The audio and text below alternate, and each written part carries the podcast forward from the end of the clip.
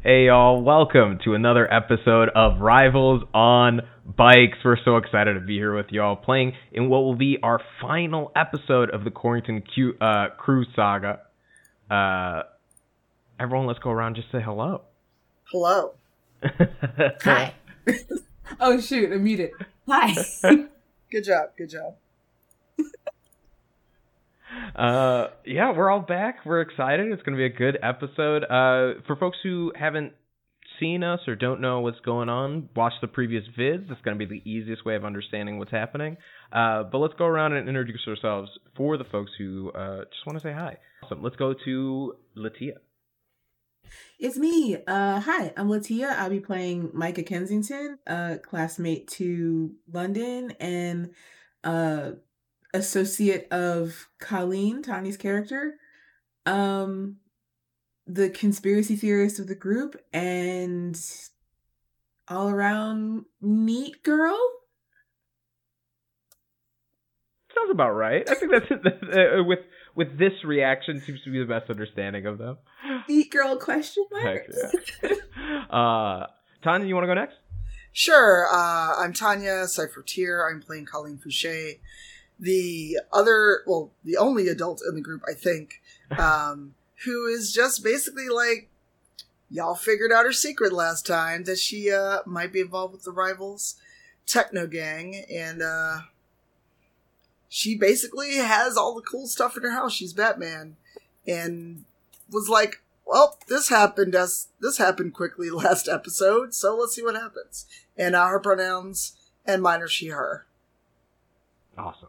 Uh, let's go to Sharif. Hey, this is Sharif. Uh, he, him. Uh, I'm playing Clyde Rutherford, uh, young parent, um, peach enthusiast, uh, and now possessed baby daddy. Like I don't really know how what to call myself now, but uh, you know, we we gotta see what happens because man, that that ending was something else. That ending was something else. It was a good time, and we we found or maybe gained more questions than answers in the last episode. Uh, but you know, uh, that was all my doing. Hi, I'm the DM of this game. I'm uh, Maru Masood Haq, uh, Marood Boy on the internet. Uh, my pronouns are he, him, and yeah, I've been running us through the wonderful uh, game that we're playing right now, uh, Kids on Bikes. We're doing our own rivals takes on it, and we couldn't have done this without um, our sponsorship. Uh, so we're sponsored by Blue Microphones. All of our audio equipment that you see us using today uh, was provided us by Blue. So if you're trying to inspire the audio ambiance of a divine aura or an infernal vibe, know that Blue Microphones can provide the tools you need. Um, and um, truly, from the bottom of my heart, thank you so much uh, to Joel and the folks at Blue. Uh, this game has been really fun to run, and them giving us that opportunity was super dope. Um, let's do a little bit of a recap as we go into uh, what happened. So, uh, do you want me to recap, or do you all want to go around the room? Let's you do it. You do it because right. that was right. that was creepy AF. So I think it needs to be all you. wow. Perfect. I'll take that. I'll take that to keep the creepy vibe. so uh, yeah, as last, as as, yeah. as long as you start off with that same screech. No, like that, that not the Wilhelm screech. We, no. we can we can uh, uh, what's it called? Add the clip back in. You can link onto it. You can find it. We'll put it in post. there you go. Um, but it was really dope. Last week, uh, you all had finished um, the previous session, sort of uncovering the spooky ritual that kept the land fertile in Corrington. The reason why um, it seemed to have the growth that it did. Um, and where we left off right before last episode was you all pulling up to the uh, fall festival, um, gearing up uh, to rescue April, Clyde's daughter, who had been taken as the final sacrifice um, in this uh, worship of Baal, the ancient god who was responsible to the bounty that had been uh, gifted to y'all, and defiance of his sibling Mot. Um, and so you guys arrive, and the first thing you notice is one of the previous, uh, I guess, villains of our story, a uh, leaf person, a plant man, um, was waiting at the edge of the grounds, looking you all, and he made or it made its presence known before disappearing, uh, and you all had to walk in. And as you guys were walking in, you encountered um, visions of your past, history, and memories uh, from moments that had occurred in your life that um, were just those. And along the way, you also found uh, DJ Sparky, the local DJ of WZYT, the Zit, um, playing music that pops for Corrington. And you uh, were talking to him, trying to get him out of the festival before he was attacked by Mayor Noah, or at least a leaf person composed to look like Mayor Noah. Mm. Um, you know that Mayor Noah had been caught up in the sacrifice earlier, so to see him there was something off-putting. And between a standoff that left uh, DJ Sparky as hostage, uh, our very own star athlete London Lancaster came in with a home run, uh, saving uh, DJ Sparky's life. From then, you all made it into the Corn Hall, which had transformed since the last time you all were there. Um, and suddenly, uh, you encountered a series of traps that you all outwitted and brought your way through to finally find Old Man Archie, or the Arcanon, as he preferred to be called, uh, standing over a ritual to uh, consume April's essence to bring back this new bounty uh, for another seven years. In order to stop the process, you all got into a bit of a scuffle um, and were able to outpower um, uh, the Arcanon.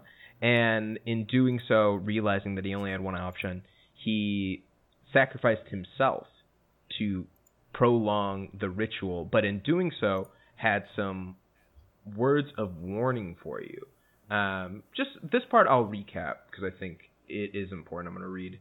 Um, before, uh, as Archie was stabbed, April opened her eyes, but they weren't her eyes anymore. They were completely glazed over, completely white. And uh, in a voice that no three year old should have, said, Thank you, my agents of chaos. You've done what needed to be done, performing excellently. Too long has the favor and drink of this land been unchecked. Too long has the population of your mortal brethren has gone unchecked. Too long has my nature been held at bay for theirs to shine. It is time to skip to tip the scales back. The balance of things will be evened. And Archie from the Vines replied to y'all, uh, I've bought you seven years. That's all I've ever done. Hope you enjoy things before the apocalypse. Before the vines that were enwrapping him begin to discolor his own skin, transforming him into um, what a more natural looking uh, figure. Like, you know how, like, old wooden sail ships had, uh, what's it called? Like, people or like they put individuals on their yeah Figureheads. figureheads. Thank you, that's the word on the bow of the ship. I, I remember bow, but I could not find the word figurehead. uh, it kind of looks like that, but more natural, um, as if he is actually grown into the vines themselves. Uh, and so, here's the cool thing about uh, kids on bikes is they actually have this option is that if you're running games over multiple sessions, you can choose um, how much time passes. And I'm going to say seven years passes. And so I'm going to ask you all a series of questions now, because part of this game is collaborative storytelling um, about what sort of happens to y'all Wow. in those seven years. This is I've, awesome. I have a few, yeah, I have a few questions that I want to I want to hit you with um, as a group, and we're going to ask like we did before. We're going to first talk about Corrington. Um, so here here's here's my first question. Uh, well, I'm going to ask a bunch of them, and we can sort of go back to it. Um, yeah, I'll just go through my list. What happens immediately after the last episode? Like, what what sort of occurs in the next 48 hours for you all? What is the state of local politics after the mayor and his family's death? So Mayor Brom- Noah Bromington dies. He's sacrificed along the wall because you guys weren't able to save them in time. Same thing with his wife, uh, Jessica Fitwicki Bromington, um, and uh, their child, uh, Laura Bromington. Um, you also lose uh, Gregory from earlier, um, Rebecca, the babysitter, um, and Keenan, um, I believe his name was Fields, the uh, gym teacher over at Our Lady of Perpetual Peaches, um, the local high school in town. So these individuals, along with Archie, die. And what is the fallout of that? What what happens? How do the authorities handle it? What goes on there? Um, for you all as a group, do you all tell the town? Does this truth come out? Who listens? And my last question before I save my final question after we get this um, what happened to DJ Sparky? Yeah, because like Sparky, he he got away, right? He he he was you, being you guys held. saved him. He yeah. He Ah. booked it out of there immediately, peeled out, and left some of his most prized possessions behind. Um, also, just for the record, I want to let you all know, um, pun intended. Let me just look this up. Um, it's 1996 now. The top songs are "I Love You Always Forever" by Donna Lewis, uh, "Come On and Ride It" by Quad City DJs. God. It's All Coming Back to Me by Celine Dion. Uh, Unbreak My Heart, Toni Braxton. Change the World, Eric Clapton. Uh, and If Your Girl Only Knew by Aaliyah. So these these are the, the tracks of the time if you want to place yourself as you think about. Oh, also uh, Elevators by Outkast. I was about to say, I was like, Yeah, yeah, yeah. Also, Ready, oh, not Ready or even a Not by the Tu- Fugees yeah, no came out. Fugees, no uh, Tupac, Okay. no I'm just Biggie. here like come on, man, Uh, come on, where it's Quarantine. at, oh, Busta Rhymes. That's right. Hoo-ah! Woo-ha. That, Yeah. that was a good year. That was a good year. A good wow. Yeah. I'm surprised no one started singing Toni Braxton. oh man. So this sort of all this stuff uh, is going on uh, it's been a wild seven years. Let's sort of um, go down the first couple lists and like ask i wanted to just read them all out for you so you know. But let's work our way down. What happens immediately after? So in the next 48 hours what occurs? Um, I think Colleen would use the resources of of her of her group Mhm. to make everyone think that it was just like a mass illusion. She'd Men in Black it. Not that she knows what Men in Black is, but you know, like you know, cult murders mayor and family, but our names would be nowhere in it. Like we would not take any blame. We weren't there. We left town. We suddenly disliked apples and peaches, and we just were like, you know what? There's a there's something to do in the next town. Nobody saw us. Heck yeah. So you use the resources of the rivals to make your you all have like an alibi of some kind. So Oh, yeah. uh, when folks the of course the federal authorities show up when word hits that a cult murdering happened this is like way too big for the local police so they get into it and they start um, looking into it but you all are able to keep your names out of any lists uh, any questioning that happens seems to go uh, unnoticed because of the rivals uh, excellent technical abilities um, what about for what sort of happens? Uh, give me a little more detail from the rest of y'all. Uh, sorry. What uh, happens uh, in the next 48 hours? well, Uh, well, Clyde for sure is. Uh, I don't know. Um, it, I mean, it's hundred percent depends on what's happening with April, right? So Yeah. if she is like, if that speech thing happened and that's like it, like Clyde is hundred percent trying to rush her to a hospital, even though it's So- even though it seems not like a hospital kind of problem, like he doesn't know what Mhm. to do. So he is. So what happens? I'll say is that she definitely that speech happens. Archie says his thing, and the moment he turns into wood, um, April eyes close again, and she kind of collapses asleep. Um, and so Yes, he's Based on that, you- to- yes, absolutely. the rush to the hospital. Mhm. Uh, you take her to the hospital. Um, what do you tell the hospital? Uh, I tell them that uh, she's not feeling well, and I just She's- wanted to be safe. Yeah. So they take her in, they look at April, um, and they notice a little bit of like uh, scratch marks on her skin and some things that you know are from where the vines were like wrapped around her in a certain way. Um, but you um, mentioned that she was playing outside Right. and like kind of got tripped in a bush and used her wrist to kind of protect her. Um, and she eventually comes to within the next uh, eight hours, and she looks at you and um, it's like, "Daddy, I had I had the worst nightmare." Um, and what do you tell her? Uh, I tell her, it's okay, April. It's okay. We we all have bad nightmares. We all have bad nightmares, but um, I'll be here for you always. Am I am I in the hospital? What happened? Yeah, yeah, yeah. Um, I'm just. th- This is just a place where people go uh, when when they're not feeling well, and and uh, you weren't feeling well. I wasn't feeling what? Oh, okay, I f- okay. Um, and so you don't really tell her No, what occurs, absolutely right? No. Perfect. Um, Micah, what happens for you for the next in those like forty eight hours? What occurs? Um, I'm probably sticking with Colleen for most of Mhm. it. Um, I don't. So so, outside of this 48 hours, I I already know what's happening, but um, like I think I make sure. I also make sure Lincoln, Lincoln, goodness, London. I there's a Lincoln in the house. that London uh gets home safely because I'm because I don't know. I don't think anybody wants to be alone after this, so I just kind of want to stick with everybody. Yeah. Um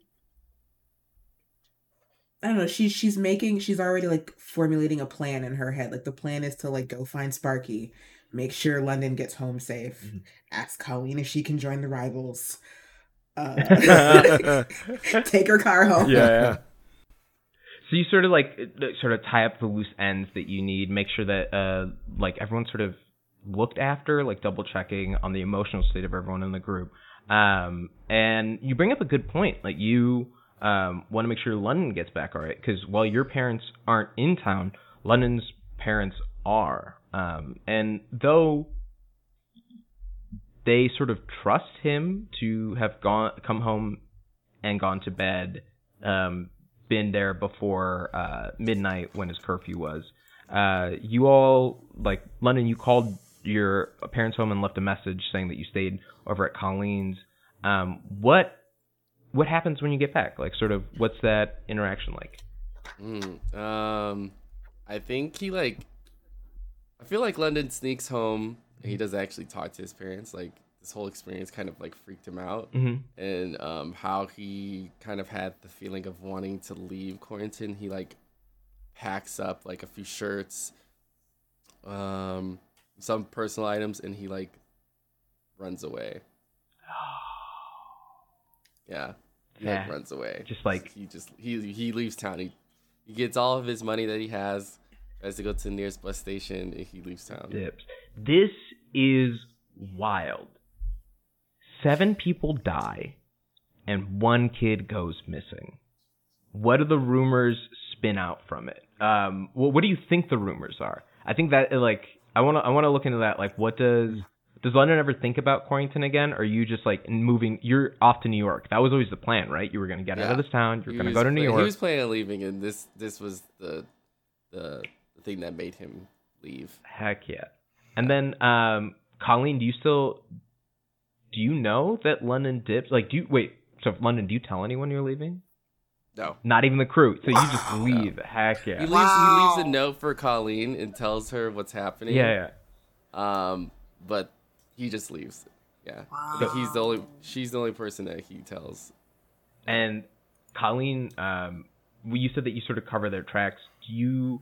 What do you do to protect London? Because obviously this is gonna like pin on him, right? Like he's suddenly gone. Like, what sort of happens to? Uh, does what do the rivals do to kind of protect London's identity, or what do you do with the rivals' resources?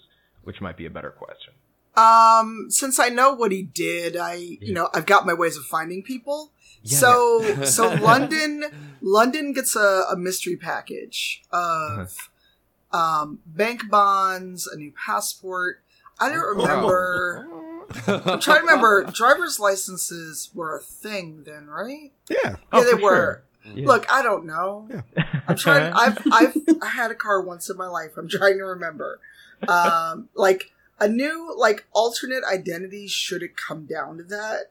Because I just let him know it's like, you know, not going to show up on your doorstep, Mhm. but here's something in case anybody tries to come sniffing around. Because Mm. with all these dead people and you suddenly being gone, there was some suspicion. Mhm. Mm. So, you know, kid that not everybody knew a lot about, that always seemed standoffish, goes missing, and word is a cult was happening. People are putting two and two together and getting 8 Mhm. So, just so you know, if you need it, I got you. Just let me know once in a while that you're okay. Mm. Yeah. al- And, Also, uh, as, as as a point about the licenses, uh, back then in '96, uh, those New Jersey, New York licenses, not a lot of security, uh, n- no holograms on those things back then. Not that I know, but, but very No, easy of to copy. not. No. Very Not easy to make fake licenses uh, back Yeah. back then. so if you have a Um, time machine and want to go get into something, that's the time. No. I also I also think that um Micah continues to be her usual self Mhm. and helps the rumors with her wild wonderful conspiracy theories Mm. to kind of maintain whatever normalcy there can be in Corrington after this. yeah, yeah. Like like all these rumors and s- oh, Micah's of course. Of course Micah Uh is. huh. Hmm. I love that. Um If there's so ma- there's so many like so many rumors out there. No one really knows what to believe about it. Yeah. So like I'm putting out some super ridiculous ones and also some that are just like could be. Yeah. But so far off of what actually happened. Yeah. Very dope. Um, awesome. That's great, guys. I love that. Let's go into a little bit about the politics. What um happens after the mayor and the family's death? What who becomes the new mayor? Um, what sort of what happens to the town? Does the fall festival even uh, happen again anymore? Ooh. I think Clyde should become mayor. Well, I, actually, how how about how how how about this? How about the the uh, retired head of the EDM company Heck in a in a bid for Ooh. relevance? Uh, you know, he's kind of like a Bloomberg kind of guy, just a Mm-hmm. billionaire that can just throw money at a political campaign. Yeah. Makes a big effort to become mayor of uh, Corrington. the retired EDM CEO Yeah. becomes the mayor. Yeah. Heck yeah. Um, and what do you guys want me to create a name for him? Do you have a name in mind? Uh, I do not. Uh, Okay, I'll, I'll generate one.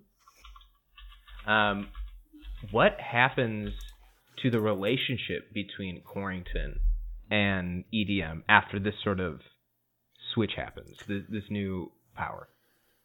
Well, I mean, I'd imagine there'd definitely be some accusations of, uh, you know, like because at the beginning we said that EDM was kind of a stagnant company, like not really Yeah. hiring a lot.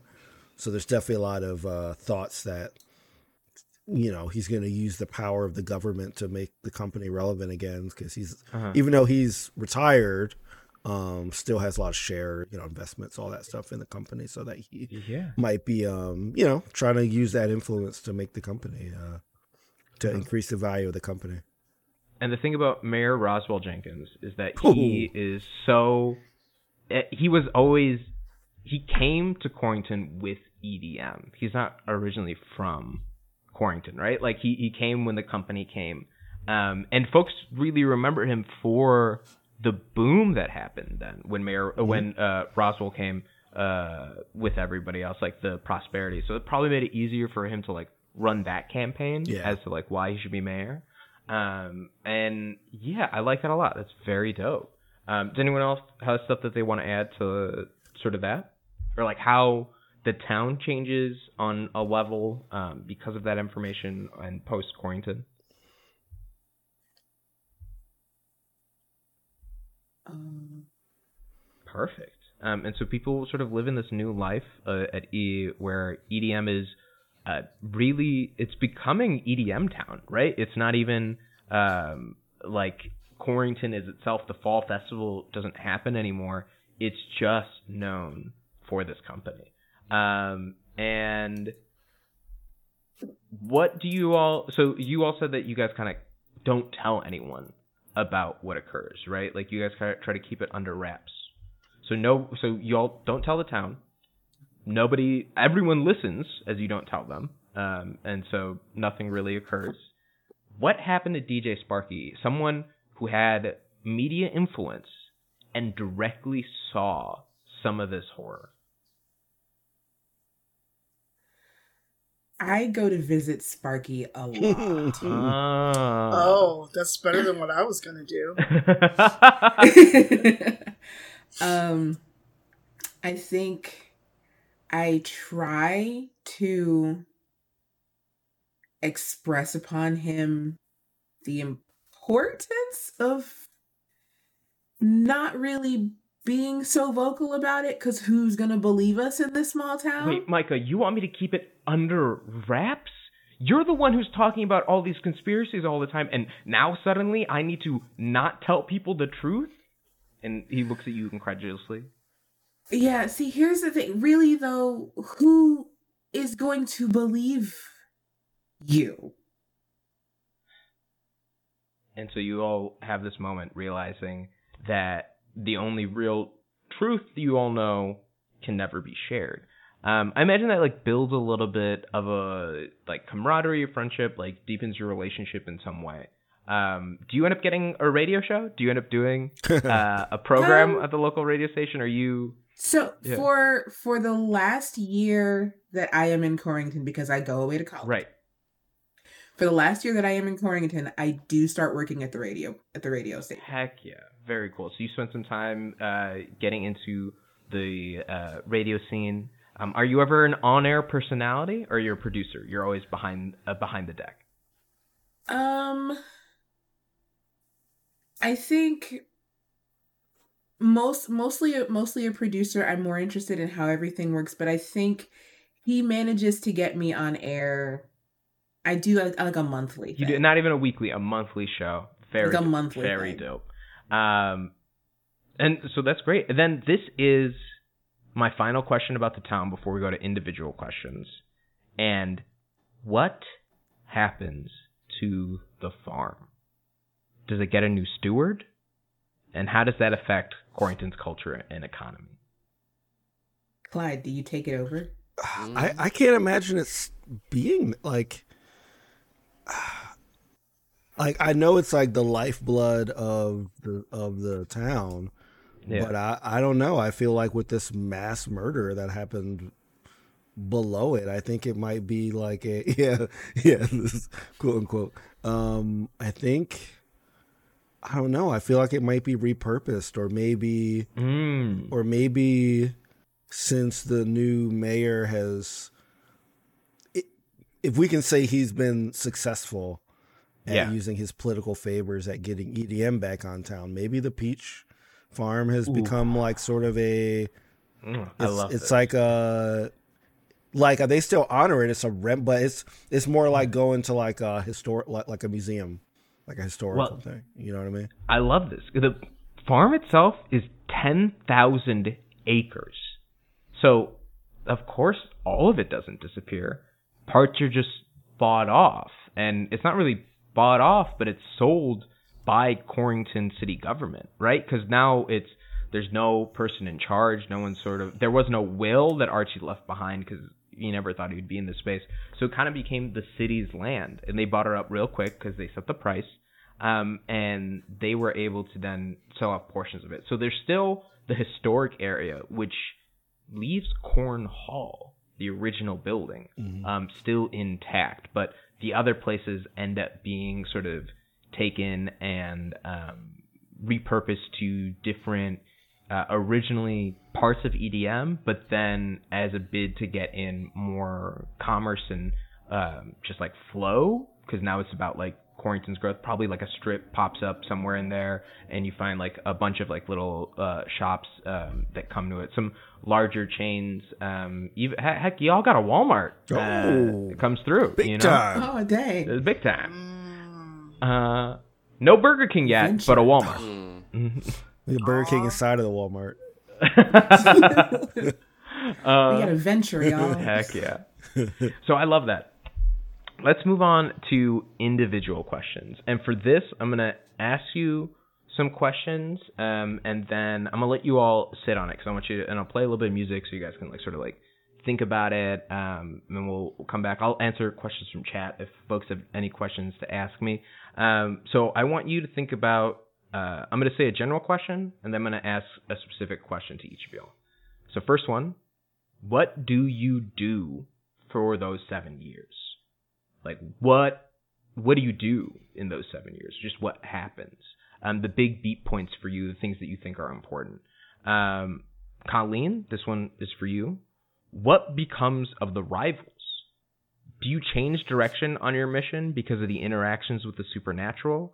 Do things shift because you're an anti EDM organization at your core and now suddenly EDM is more present and more influential in the town um, that you're kind of uh, techno representing? Um, Micah and London, you both are now 24. Um, I want you to think about the biggest changes for them physically, mentally, emotionally, and spiritually. And by spiritually, I, I don't mean theologically. I mean more towards like intrinsically as like what drives you, like what changes about that in that seven years, or what do you learn about yourself? Um, Micah, what becomes of your conspiracy hunting? London, you already answered this question that I wrote. Do you end up leaving? um, you do. He's out. My question is, what brings you back seven years later? Um, and then Clyde, April is now 10. What happens to her and you over those years? Um, you're now 26. Um, so you were 19 and now you're 26. So I, I for I want you to think about also this relationship. 19 to 17 is a bit of a difference. 26 to 24 doesn't feel as much. Mhm. And so how does that affect Clyde as he's now interacting with like Micah Yep. um, and some of the other folks? Um, yeah, and then I'm going to provide a little bit more stuff. Um, but in the meantime, uh, yeah, I just want y'all to sit on that and think, and I'm going to play a little bit of music in our background. Don't worry, it's not spooky yet, I promise. Uh, but yeah, um, so take some time. We'll, uh, I'll give you like a nice like five ten minutes to think about that, um, and I'll just be here in chat. If you guys have any questions, feel free to enter into our giveaway. We're giving away a few copies of uh, ri- uh Kids on Bikes. Yep. Um, Rivals on bikes. Rivals on Bikes for a moment. Uh, Kids on Bikes and uh, a supplement to go with it. So if you really like what we're doing, if you're enjoying us playing this game and wonder how you can do it, please enter the giveaway. It's the easiest way to enter a chance. Um, you can also do that um, anywhere, internationally, nationally. We're not beholden to any restrictions. Uh, get in those submissions.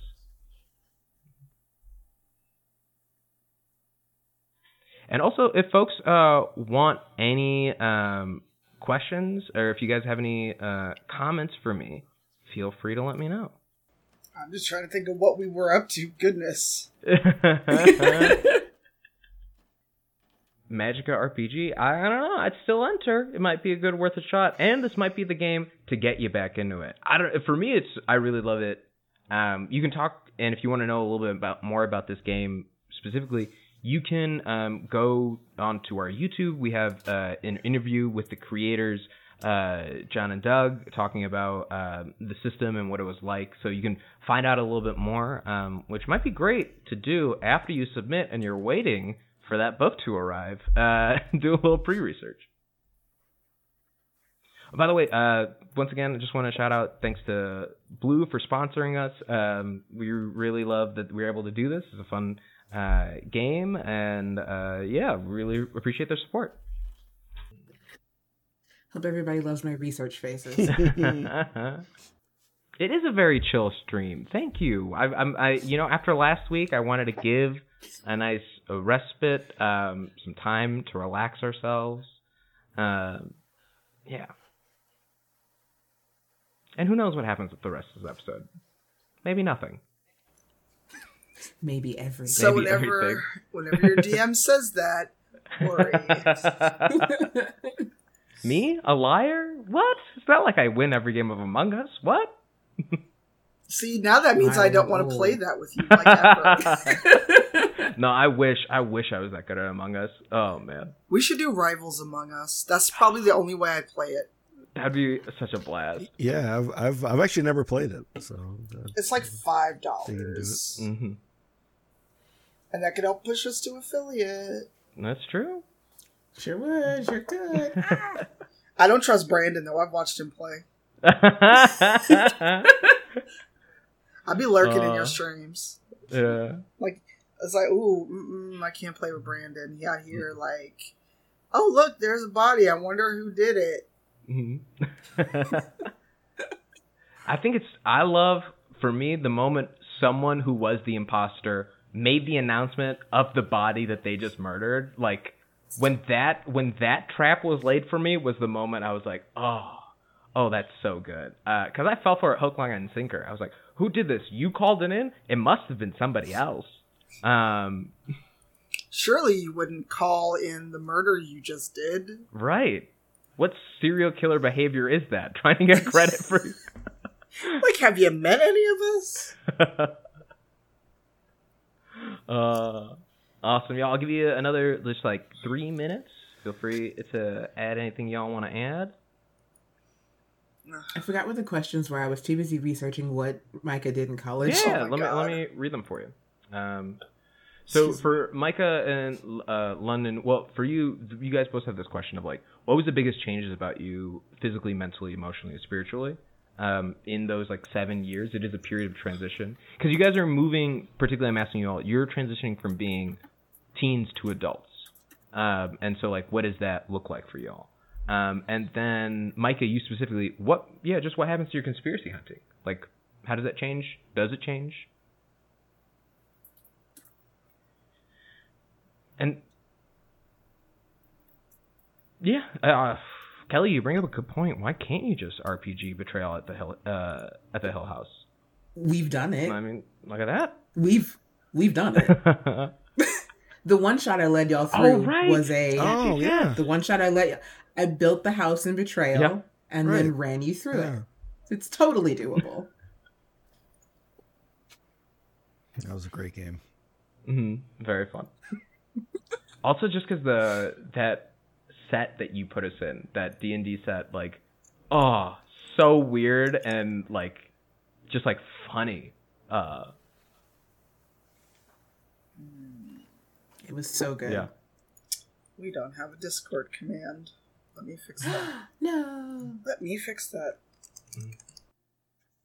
Uh, and then this last one is, um I'll ask you all: Do you do any research on Baal Mot and how it relates to Corrington? Like, do do you all still? How prevalent is that seven year timer on you?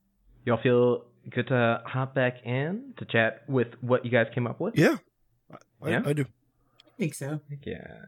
All right, let's do it. Um, let's uh, work our way around. Uh, Sharif, why don't you start? Um, I, well, actually, no, I I have some stuff about April, so I think Clyde should go last. Rejected. Yeah, yeah, yeah. You So if you me. have to go last, Clyde, if Clyde has to go last, uh, let's start with Tanya. Tell us about Colleen. Um, Colleen actually used what she had with the rivals, and she kind of expanded the network as technology got better. Mm-hmm. And she she kind of took a page from Micah and and started doing a lot of anti EDM propaganda Oh. because it was like, look at this. They Uh-huh. moved into our town. We had a horrible mass murder, and they just conveniently started buying parts of that old peach farm. Mm-hmm. Mm-hmm. You know, one of our favorite sons has left under mysterious circumstances. Don't you question what EDM is up to? Who benefited the most from the fall this. of uh, Old Man Archie's farm? Yep, EDM. Yeah. Yep. I like that. Yeah, yeah, yeah. yeah. Very cool. Um, let's move on. Uh, is there anything else you want to add? And that you're now like we said you were like 24, 25. So I'm almost the- 30. No, So I'm yeah, 32 if it's You're like seven 32, years. 31. Do you Yeah. tell people you're still almost thirty, or is it like is is Uh, Colleen like no? Black Colleen don't doesn't seem to. Black yeah. don't cracks. They don't know how old she is. Um, but also, like you know, Yeah. she's just out there, and people still wonder why she's there yeah. because the peach farm is done, the festival's done. She Uh-huh. really has. On the surface, it makes it seem like there's no reason for her to stay. Yeah. So she takes a girlfriend, Uh-huh. but people don't know anything about this woman because, like, she just showed up and is starting to be seen around town. Yeah. So it's kind of like almost like Bruce Wayne and uh, Selina Kyle. okay. Awesome. And so, uh, does your girlfriend know about the rivals, or is this? Oh, she's like, part of the rivals. I she see, runs like how- our East Coast division, but our internet, it like we've got the best internet we can possibly get. Oh yeah, out in Corrington, you have access to it all. Heck Yeah. yeah. We we had got the we got the premium dial up. Uh, what is what is her name? Do you want to come up with one? Uh, No, I'm gonna give her the name Tiffany. Tiffany. Cool. So Tiffany, um, other rival member, is is there, sort of doing stuff with you all. Your girlfriend, you are seen about town. I think this is interesting because um, we already talked about how the Fouchés had been sort of a figure point of uh, Corrington for a long time. I think it doesn't seem unreasonable for people within town to come to you to try to run opposed to Roswell Jenkins. Like, it, it- like there's some people in the area who start up a camp. Like, who who could beat Roswell? It's got to be like truly a daughter of Corrington, Colleen. Um, and do you take them up on that? Do you try um, being? Uh, do you run for office, or do you just like I'm? I do best where folks don't see me in the spotlight. Uh, no, because she's not gonna concede to the man. She would never run for office. Uh huh. because like the rivals would probably take her out even even if they could see it, it's like kind of like kind of like modern day politics trying Yeah. to infiltrate from the inside they would never forgive her for basically conceding to the man Uh, yeah, I see that. I was trying to get you some real Bruce Wayne energy, and I like I like I like this sh- like like Yeah. she's like the anarchist bruce wayne where she's got all her money and she Uh-huh. doesn't need to do the corporate thing because a board is not going to tell her Mhm. what to do exactly. So- I like that. Heck yeah. So it's just you and Tiffany just doing what you guys get up to while existing in quarantine under the guise of just yeah living in this place. Um, awesome. Let's move on to Micah. What happens with Micah in this time? So, um, Micah finishes high school Mhm. and uh, goes. She goes to Columbia. Mhm. Uh, she gets a communication degree with a minor in parapsychology. Oh. So the conspiracy theorist, the conspiracy theorism mellows out Yeah, Yeah, yeah, into okay, what's what's what's really happening? um, she finally learns fashion. Ah. Doesn't buy off No the more- mannequin anymore. yeah, no more no more off the rack for her. I like um, so she she finds like her style. I like that. Yeah. mhm. Um, and then she comes back to because her her family still does live in Corrington. Like the house is still there. Yeah. and Her parents, when they deign to come home, still come home to Corrington. Yeah. Um, but she comes back every summer to uh, check on the town, catch up with Colleen and Tiffany. Mhm. Um, see Clyde. Yeah. um she's absolutely interested like the there is a a mental timeline in her head Mhm. like she is counting down I like that. Um so Yeah. she she would be one of the ones she she would be uh looking into any information about Baal and Mot Mhm. and you know trying to see if there's anything like side of corrington Mhm. that is affected by them Mhm. um but yeah and then she's she probably runs the you like she's got a show on the on the university radio station nice. Um so you what's it called? Uh are you have this inner timeline running, you're thinking about what's going on. Give me a brains check of let's say you have seven years to sort of think about research. So I'll give you. Uh, it's going to be a lower difficulty. Give me a brains check of ten. Okay. No modifier. Um, I've got some adversity tokens, so I'm gonna pop those. Heck yeah, go for it. So that I've just made it a ten. Nice. So you you bump up to a ten, um, and I'm gonna I'm gonna talk about this in a moment, um, because I want to ask one thing first. You talk about how you catch up with Clyde. You talk about how you catch up with Colleen, but you go to Columbia. You're living in the city. Do you connect Mhm. with London at all? And London, do you connect with Micah? Uh, well, this is kind of part of the backstory. Yeah. Um, so, um, London, you know, he's in New York, um, and he like spends like a year, um, like traumatized about what happened. So he completely like changes his name Mm. to Jackson Ooh. um, to try to like start a new life Mhm. um, as this person. Um, but like he ends up, um, oh, he ends up getting into drugs really bad. Mm. Oh no. Yeah, Oh. and then um, The hell? he It's the '90s Quaaludes, dude. Uh, and yeah, then he ends up like living on the streets and homeless. Oh my god.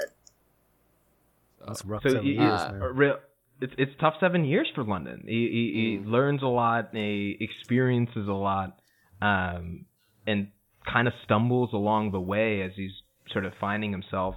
Um, yeah.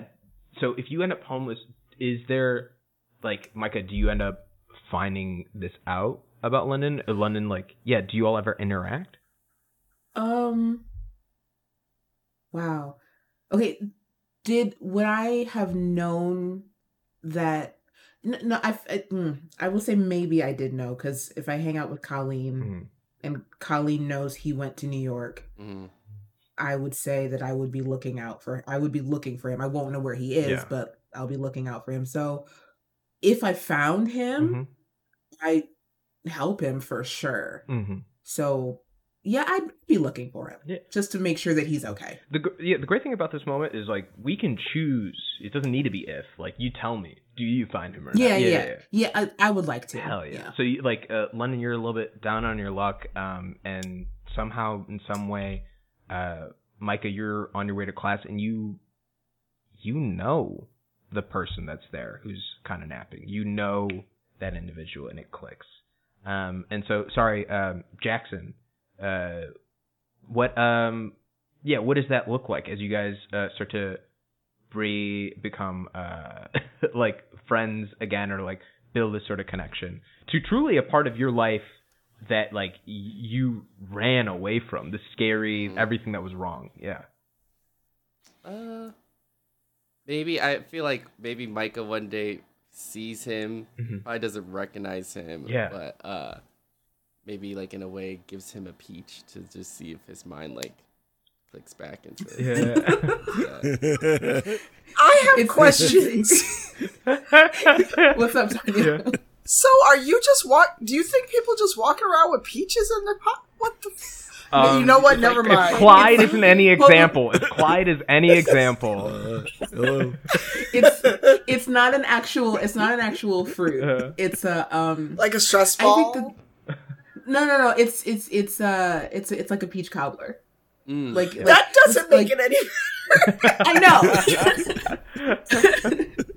um, I think the kind of the kind of person Micah is is like, yeah, she would if she thinks about it, she she she'd give you some kind of food. Let's let's not say peaches, but she she'd have an idea and she'd give you I don't know something. Something that would kind of like jog your memory um and then because she is Micah, she has her own apartment off campus, and she'd like bring you to her apartment. Like, like she, she like you know, you don't have to stay here, but if you need somewhere to stay, you don't have to be on the street.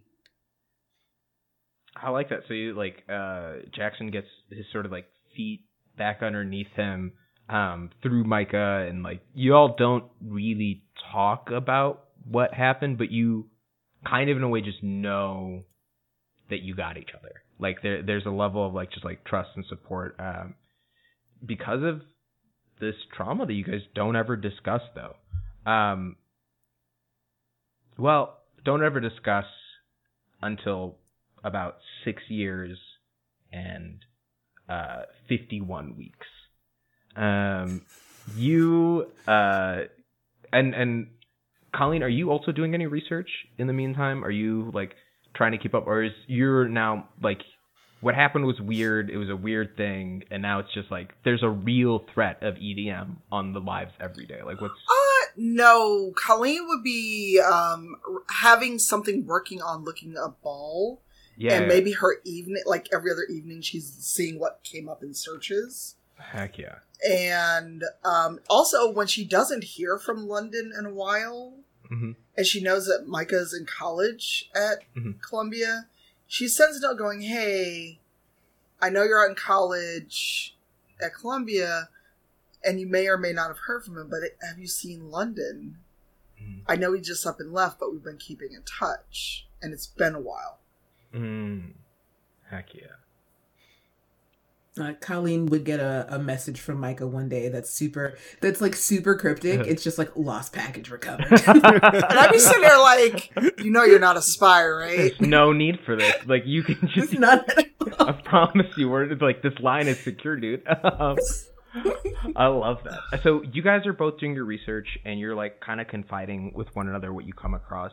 Um, and in your time, you discover um, one of the pre like uh, someone a philosopher uh, archaeologist who'd been digging into um, this sort of like ancient um, Semitic Canaanite time period um, and come across these findings looking over their work um, which once again i can generate a name if you want or we can y'all can come up with whatever this uh, scholar's name is.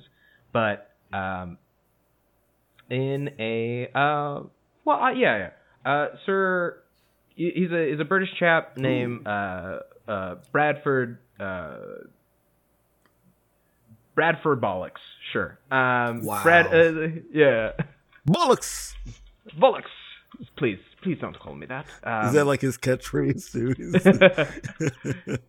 so you're looking into this Oxford scholar who um, went on a recent dig um, in that seven-year time span and is discovering a little bit more and more information. Um, and uh, you are able to pull up a recording of one of his um, conversations where he talks about his findings. And uh, in it, he adjusts his glasses and he, he, he begins. "Uh, now, the main story of uh, or Death is in Ugaritic. He is known as the son of El, and according to instructions given by the god Hadad or Baal uh, to his messengers, lives in the city named Myri. Uh, a pit is his throne, and filth is the land of her heritage. But Baal still warns them uh, that you not come near to divine death. Now, this phrase is, is very particular divine death. Lest he made you like a lamb in his mouth, and you both be carried away like a child in the breach of his windpipe. Fascinating. Um, now, Hadad or Baal seems to be urging that Mot will come to his feast and submit himself to Baal, but there's uh, a bit of miscommunication on that. Death seems to send back a message to Baal and says that his appetite is that of lions in the wilderness, like the longing of dolphins in the sea, and he threatens to devour Baal himself. In the subsequent passage of this finding, Death seemingly makes good his threat, or at least is deceived into believing he has slain Baal. Numerous gaps in the text make the next portion of the tale uh, obscure, so a little bit is lost to degradation in time. But what we do learn is that when the sun, when the sun stopped shining or shined more brightly, the, it can be interpreted either way. Uh, its goddess Shapash joined the Baal's sister Anat in burying him. So his sister and uh, Shapash and Anat joined together with Mot to bury Baal. Anat then comes upon Mot and seized him, splitting him with a blade, winding him in a sleeve, and burning him in a fire, grinding him under the millstone and throwing remains in the end of a field for the birds to devour, trying to truly kill death. What we learn is that Baal's father dreams that Baal is alive and sends Shapash to bring him back to life because the land has become dry. It needs its fertility again. And seven years later, death returns. Mot comes back, seeking vengeance and demanding one of Baal's brothers to feed upon. A gap in the text is followed by Mot uh, complaining that Baal has given Mot his own brothers to eat, the sons of his mothers to consume. A single combat breaks out between the two until the son, Shapash, unbraids Mot, informing him that his own father El will turn against him and overturn his throne as it continues. Mot concedes and the conflict ends. Or so the text says. And that's the uh, end of Bradford's sort of uh, delve into a little bit more on the background of Mot and Baal.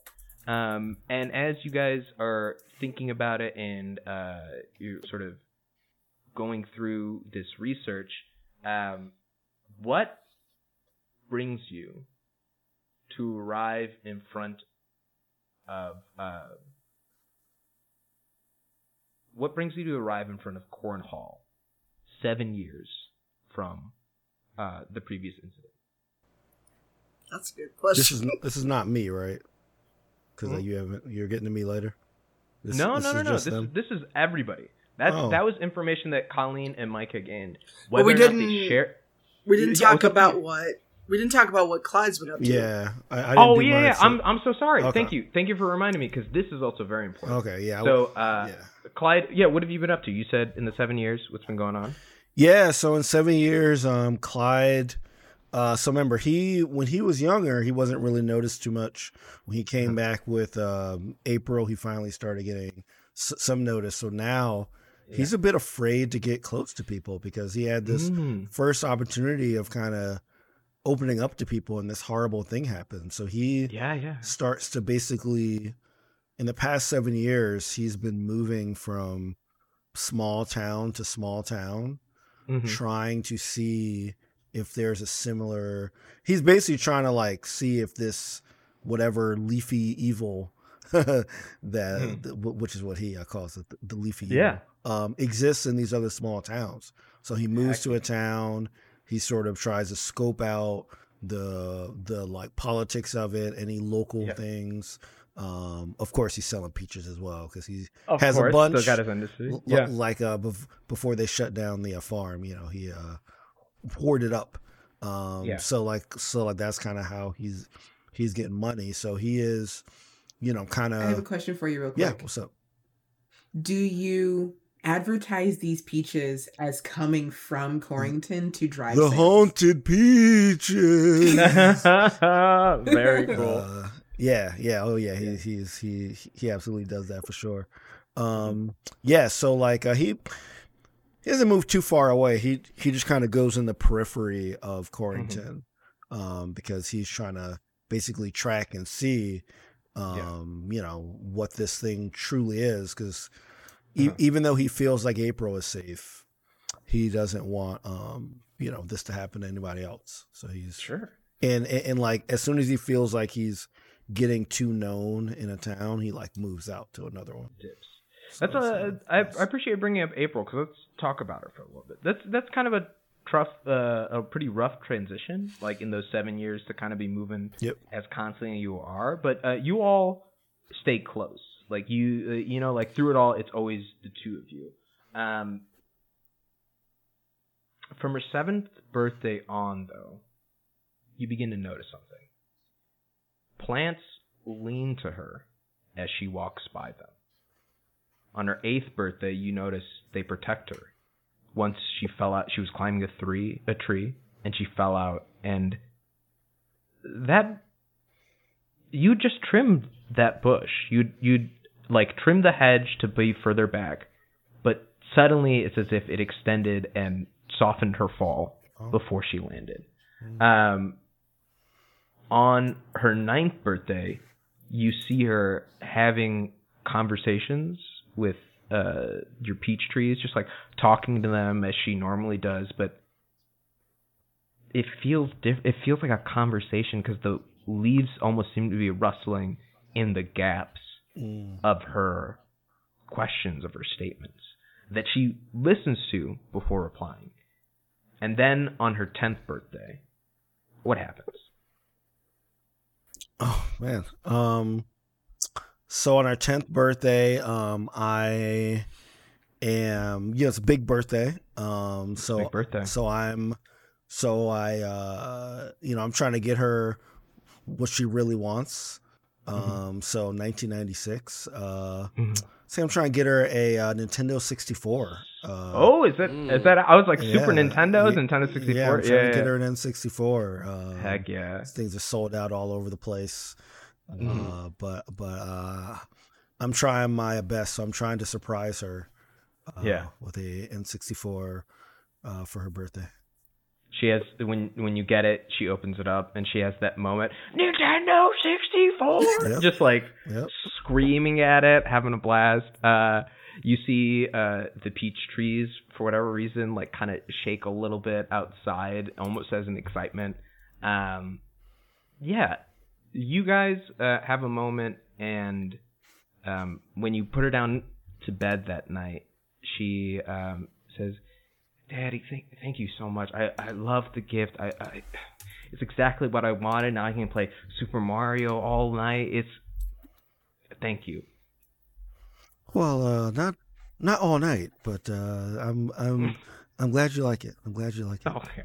Gee, I, Uh, I sure wish these consoles had parental controls. Uh, that'd be that'd be very useful. uh-huh. uh, she chuckles a little bit, um, looks at you, and kind of grabs your hand and says, "Dad, I, Daddy, I know you've been looking into some of the scary things that happen ever since my nightmares. That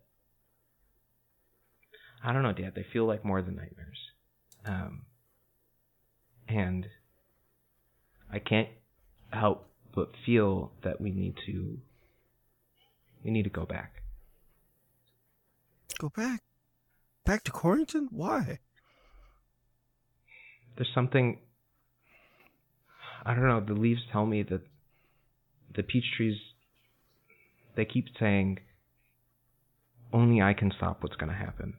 Only I can be the one who's going to protect us. There, there you go with the leaves again. We're always talking about the leaves. Daddy, you you just can't hear them, okay? They they're my friends. They know what's right. They they protect me.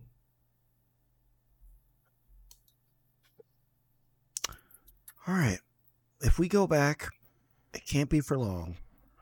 Uh, I do have a couple people that that I do want to, I I want to check up on. Um, so sure, we can. I mean, it's it's your tenth birthday. Um, you know, you know, I've been checking in on the news. Like nothing, nothing else um, crazy has happened there. Mhm. Um, why not? And so you make your way back to Corrington. Yep. You've got April with you, um, and you uh, all arrive. It's some somehow you guys end up in front of Corn Hall. What brings you all there? What sort of um, I imagine, Le, uh, sorry, Colleen and Micah, you discover that Corn Hall is the source of the ritual, so it's some way somehow it's still important, um, and so that kind of brings you all present. Uh, Jackson, what convinces you to go back and join them um, for what has been a seven-year clock on your back? Mm, I would say his family. uh, 'cause Oh, he, he hadn't said goodbye. yeah, He kind of just left, so he wants to go see if his family's still there. Oh, man. yeah. he What? has no idea. Yeah. Yeah. What happens to his family? Oh, um, uh, let's just we'll say that his his parents both have died at this point. Mm. Um, so yeah, he he's going back, but doesn't know like The house is. any of this. He Yeah. goes back and you look and your house is different. There've been renovations done to it. Um, and then as you walk by, you notice different people in the home. Um, that's all we're going to talk about for that. Uh, and then you sort of move forward, and you guys all gather together. Um, you're pull up uh, at Colleen's house, I imagine. As you, of Mhm. course, you you know something's going to get happen. You have to get ready. Um, how do y'all get ready?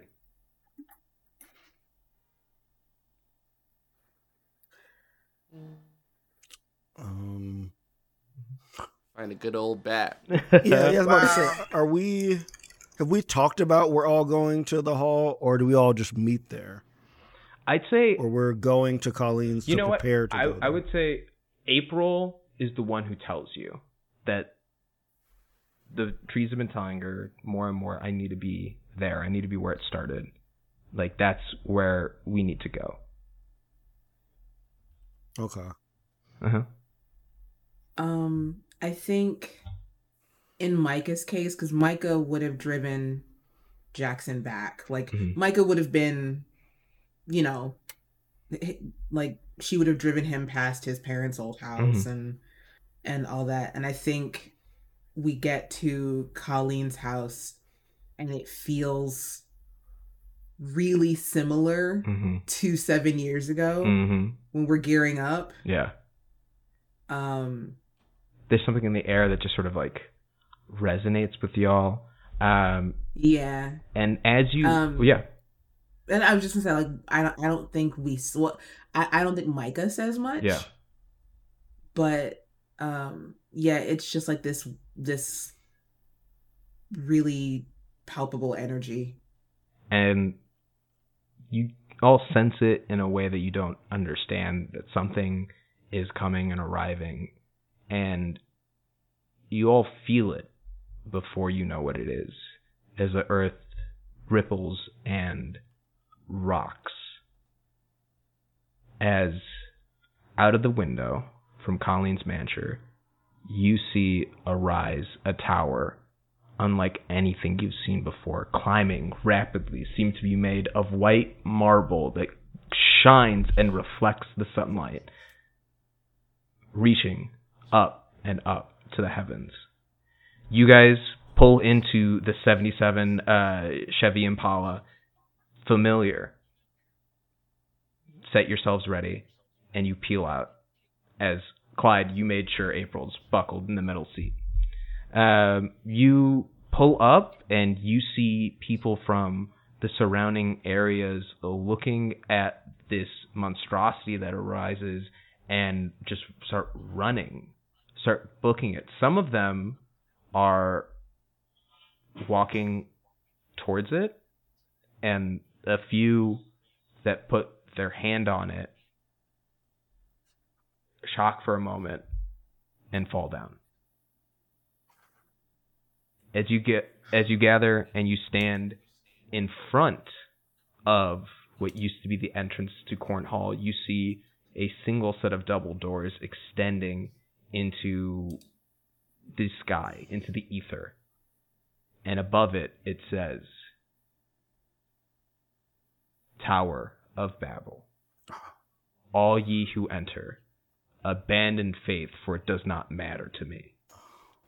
Oh boy, Oh, wow. that's no good. We're getting biblical.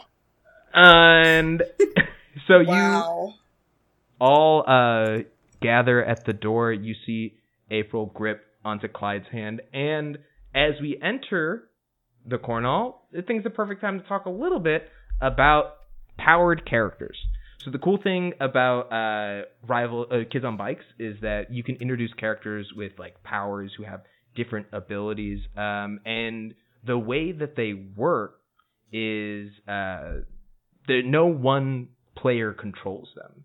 You all get to decision and decide how they um, sort of exist and operate in challenges. So you all collectively will make those decisions. I'll provide any narrative-driven sort of context through them that needs to be relevant, but for the most part, everything else about them, uh, you all communally decide what happens.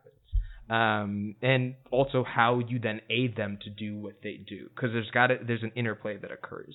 Um, and so you can see I in our game I added a character sheet for all of y'all to look at, um, and that is for April uh, Rutherford. All of her stats are are left blank. Her flaws are what whatever you guys set them, and her powers I wrote down: control over the earth, less control than Archie, maybe more powerful. So that is the question mark that is present there. Um, but what do you think are her strengths? What do you think um, sort of drive?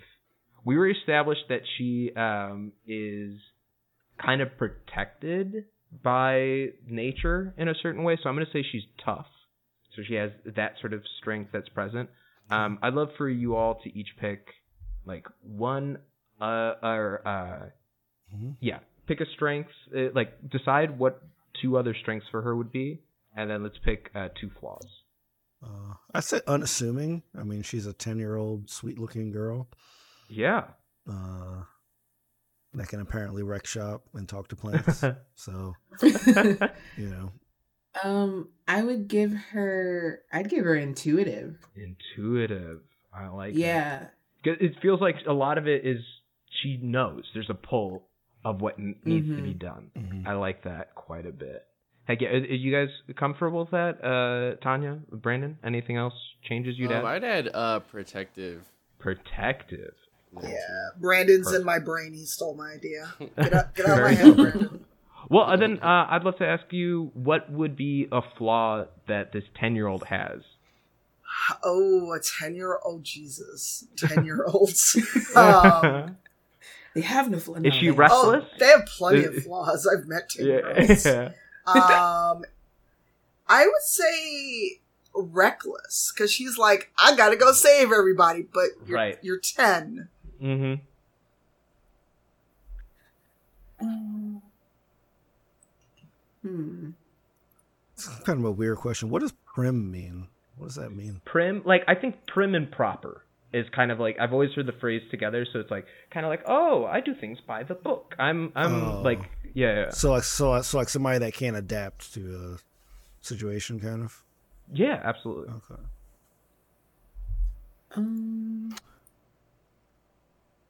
She's not flippant. Uh-huh. She's not flippant. Yeah. but Or is she? Wait till those is teen she? years come out. Yeah, yeah, I, w- I- I was looking for something that looks kind of like, well, I, I guess reckless kind of covers impulsive. Re- reckless. I mean, Um, disobedient might be in a similar Yeah. way. Uh, yeah. And remember, flaws are for you all just Yeah. to n- like as you describe or think about how they'd Yeah. play. Like that's the character. Like how would they'd interact? yeah, how how about clumsy? Like how how- Clumsy, How, about she's a bit of a klutz? Like For sure. like uh you know like uh, that tree caught her for a reason. Like she was out there- Exactly. Yeah, yeah, yeah. she was out there tr- trying to do the most. You know. cool. Plants are sick of saying Yeah, exactly. She just like- this, this kid wasn't the chosen one. My Y- God. Yeah, yeah, no. She just like forgets to tie her shoes and trips over her shoelaces, and then a plant comes and Yeah. braces her fall every five minutes. That's great. Uh, um, restless. okay. Restless sounds good.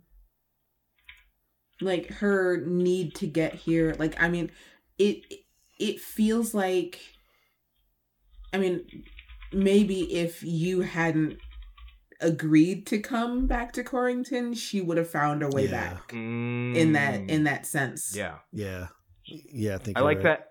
With the intuitive nature comes that re- restlessness. Like I have a purpose. Um, I gotta be there. I like that a lot. Very cool. Um, and then what is her best stat? Fight, flight, brains, brawn, charm, grit.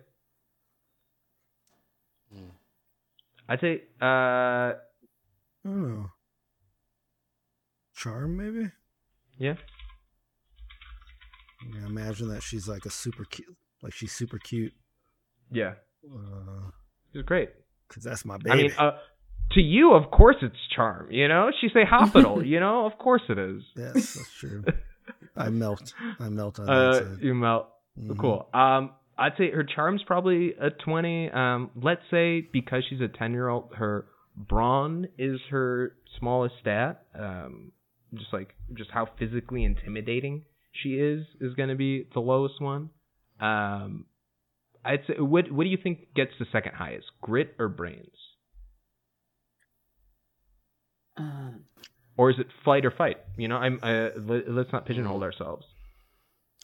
I don't think it's grit. I would say, I would say fight. Fight. Oh, she she's tough. She's got like powers. Like she can do stuff. yeah. For sure. Let's make her fight. That sounds absolutely right. Um, and then let's order flight, brains, and grit. Um, I'll I'd say give her flight the d6 Okay. Because she is she's still ten. Yeah, yeah. so does she have a D10 brains or a D4 brain? Or uh, sorry, uh, a D12 or a D10? No, sorry, a D10 or a D8. That's where we're at. Uh, D8.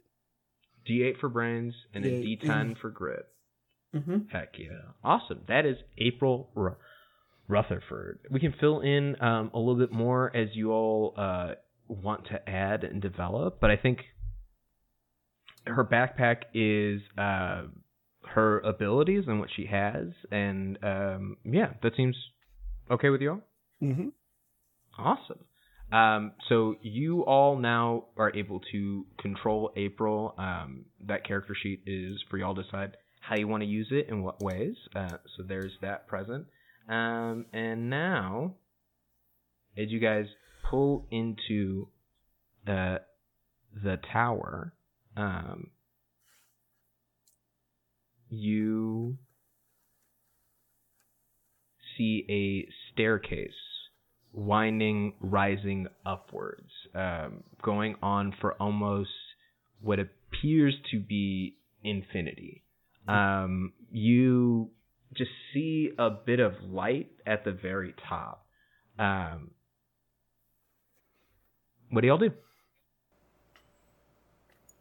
Mm, I'm gonna hope that we were smart enough to bring torches or flashlights. Why we have torches? It's 1996. uh, but look, plants, fire. It, Yeah. it could work. Um, my so my I'm coming from an immigrant background. My parents sometimes still call a flashlight a torch. Like grab the torch, and so like I it, I hear it and it's in my mind. It's the same exact thing. Like 100%. right. But Yeah. like my brain also goes, but Dragon Age, a literal torch, a literal torch. Yeah. one of each. Why not both? Uh, Um, yeah. But yeah, I think Micah M- Micah definitely like in a callback to the first time pulls out her flashlight. Mhm. It's the same flashlight. What? Exactly the same. no way. And and then and then she's like, I'm I'm kidding. And then she pulls out like a, a better flashlight. this is my sentimental flashlight. Right. this Uh, flashlight has the memories. Heck yeah. Yeah, I'll say that Clyde um, over prepares for this trip. So he Mhm. actually has one of those um, I don't know what they're called that miners use, those flashlights that you strap to your like your head. Like those hard hats. Yeah. little, like yeah, yeah, yeah. I like that. So he remembers being down there and it being dark. yeah. And he's like, just in case. So you see him pull Just- out his uh, yeah. his uh, minor light, his minor flashlight. And it's it, to you, it's like you thought you were gonna have to go underground again. The fact that this is like rising up above feels unnecessary, and so you get in and realize um, it's not dark, but it's not light either. It's just kind of is, and so so the light definitely helps illuminate a little bit more. Um, and as you guys uh, sort of swing your lights around, um, you sort of look at the um, staircases leading up. Um, anyone can give me a grit or a brains check of eight.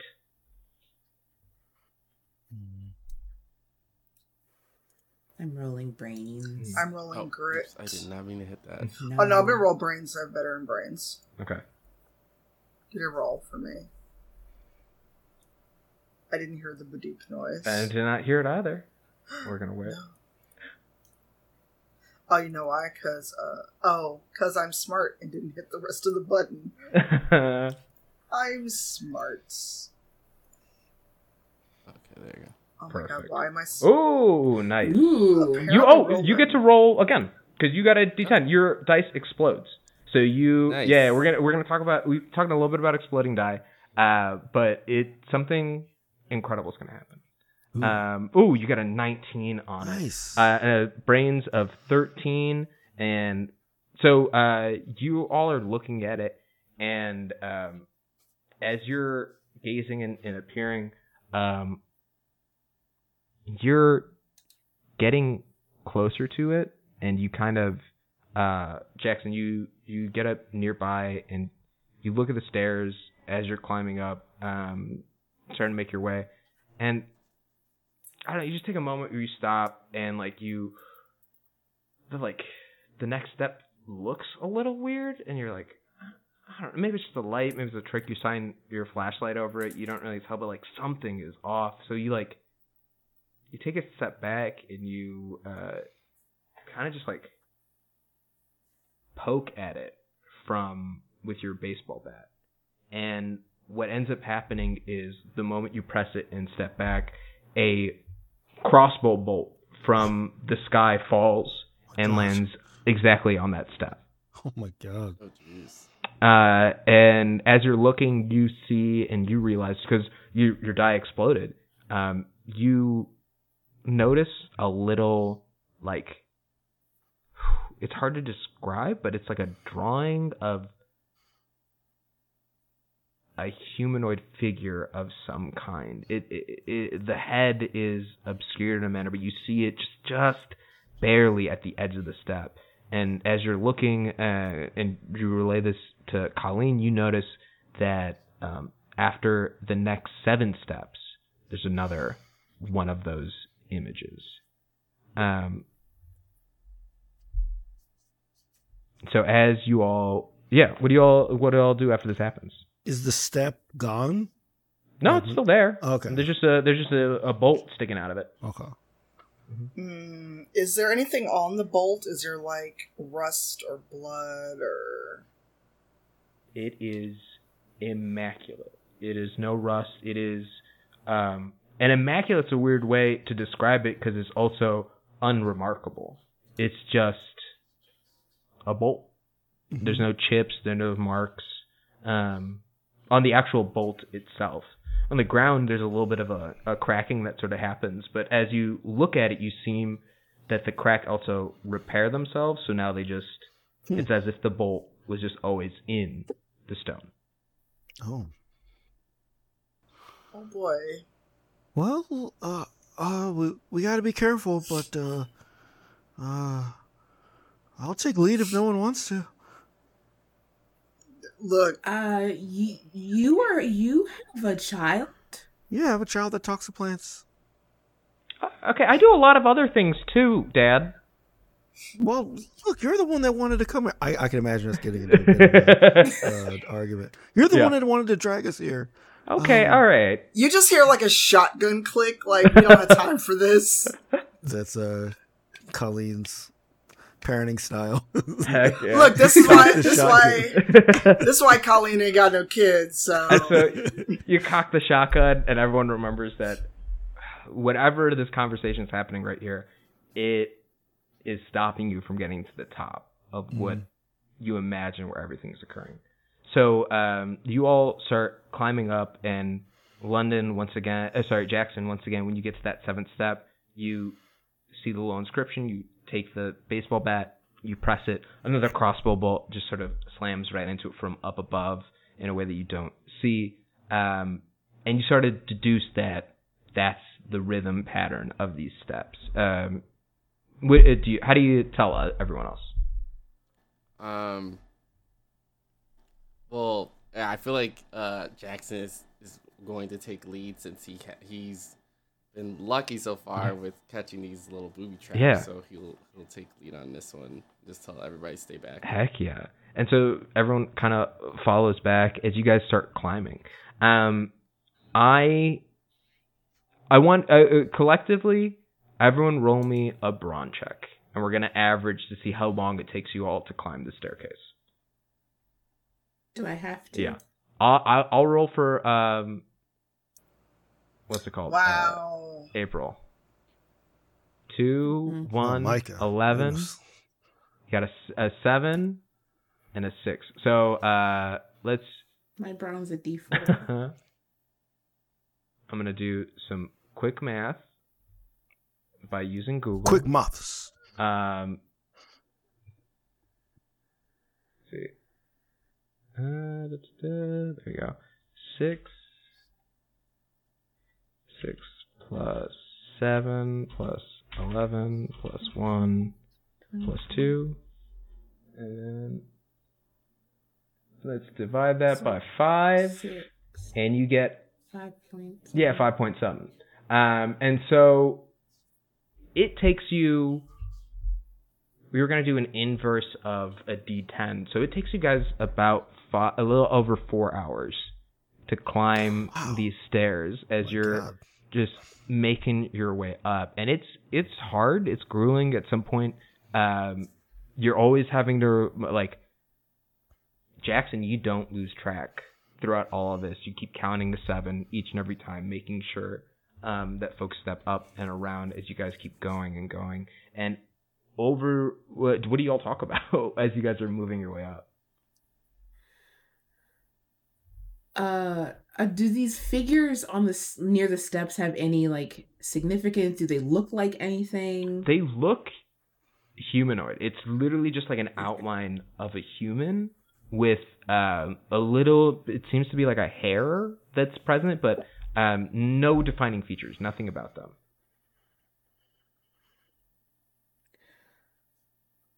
Um, well, I'm occasionally handing people water bottles. Yes.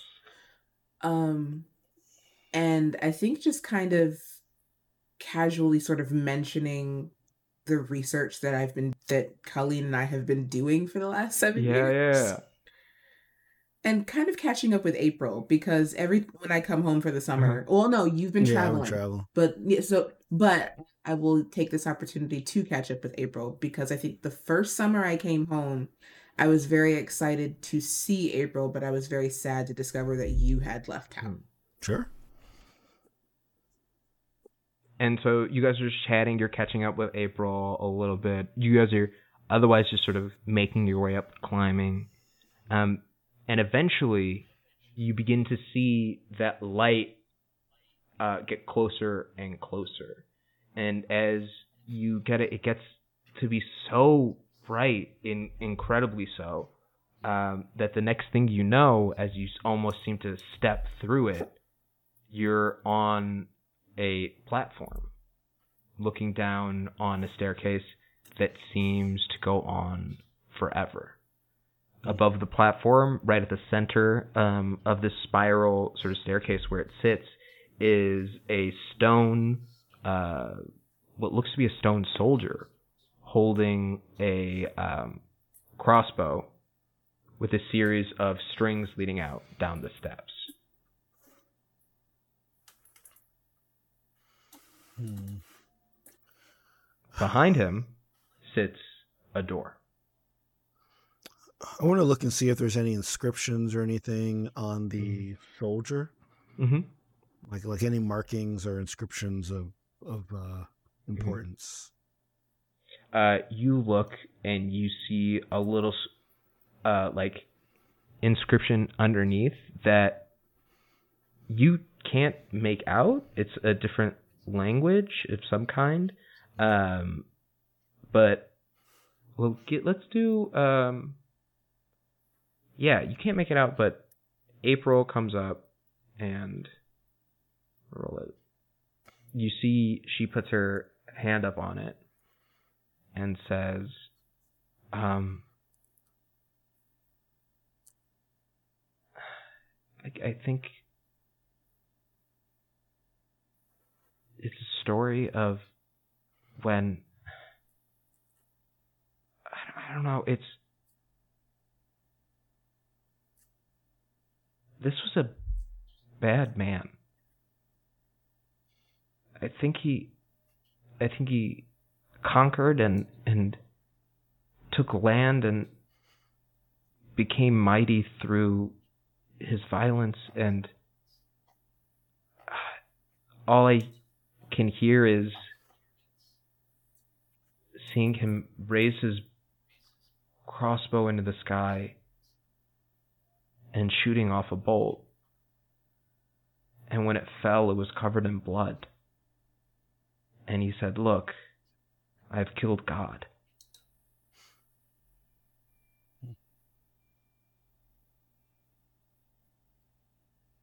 Are you sure he didn't just like hit a bird or something? I don't know. It's it's weird. I wish I could tell you, uh, but no. I mean, he thought he killed God. Hmm. Oh, I know you're better at this uh, cryptic stuff than I am, um, but I, I I just can't make anything out of that um, that w- that I think we can use. Hmm. Okay. Well, I Is the crossbow removable from the statue? uh, give me. Uh, how do you remove it? The- the- anything is possible. How, how do you how do you remove it? How, and I'll tell you. Do you what what stat are you using? And I'm going to give you the appropriate uh, check for it. Um, I let's see. What do my stats do again? Or tell me how you want to remove it. How you envision removing it, and I'll I'll tell you what stat would work. Uh, okay, describe it to me one more time. It's a stone statue holding a what appears to be a stone crossbow, aiming Oh, directly so down. Okay. Um. Hey Jackson, can I borrow your baseball bat? I'm just gonna try and break this thing's Sure. hand. yeah, here, take it. So yeah, I'm just gonna try and like Good, brawn it. yeah, I'm gonna yeah yeah that's gonna be great. Okay, cool. Uh, it is stone, so I'm gonna I'm gonna Mhm. tell you the the check is gonna be it, it's gonna be like a twelve. Okay, it's not it's not gonna happen. Can we help her? Like like can we collectively help her? Yeah, yeah, absolutely. Tell me that that could lower the check. How do you collectively help as uh, you all try to like wrestle the crossbow out? Just try to bash. I, I want to try to bash it at the same time that she does.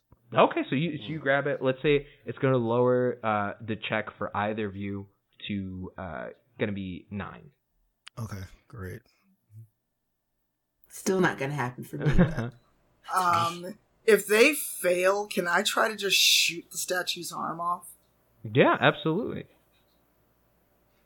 That I'm going to make that be a fight check, but let's let's roll. If, if that is your plan, That I, so you you pull out your shotgun. You're ready. You're aiming at them. I'm gonna be like, Duck!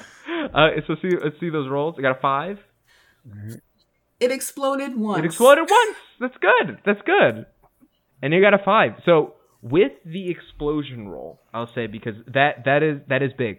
Um, something supernatural happens. So uh, Clyde, you try to like wrestle it out, and um, you uh, uh, Micah grab the bat and go to swing, but you kind of like stumble, and when you you don't actually like hit the stone, but you like poke the crossbow and the the dude like the stone dude with the edge of the bat. And as you see them going down colleen uh, fires her shotgun at the statue causing it to dislodge from the sort of strike force of all three of y'all. The crossbow falls at your feet while the statue itself tips over and starts tumbling and rolling down the staircase as you hear it go on wow. Oh. for a really long time. Yeah, I was about to say, it's four guys. hours like long. a Oh really my long time. Wow. Do April we hear looks at you all. shattering? Yeah, you hear it, like crumbling along the way, and you hear it, but it's like still going, and it's getting a little more muffled. And April turns to y'all. It's like, um, I guess we just go through the door. Are you waiting for that to stop? N- no. Well, sure, sure hope nobody was following us. Uh, and so you guys turn and you push forward to the door, and you, you grabbed uh, that crossbow.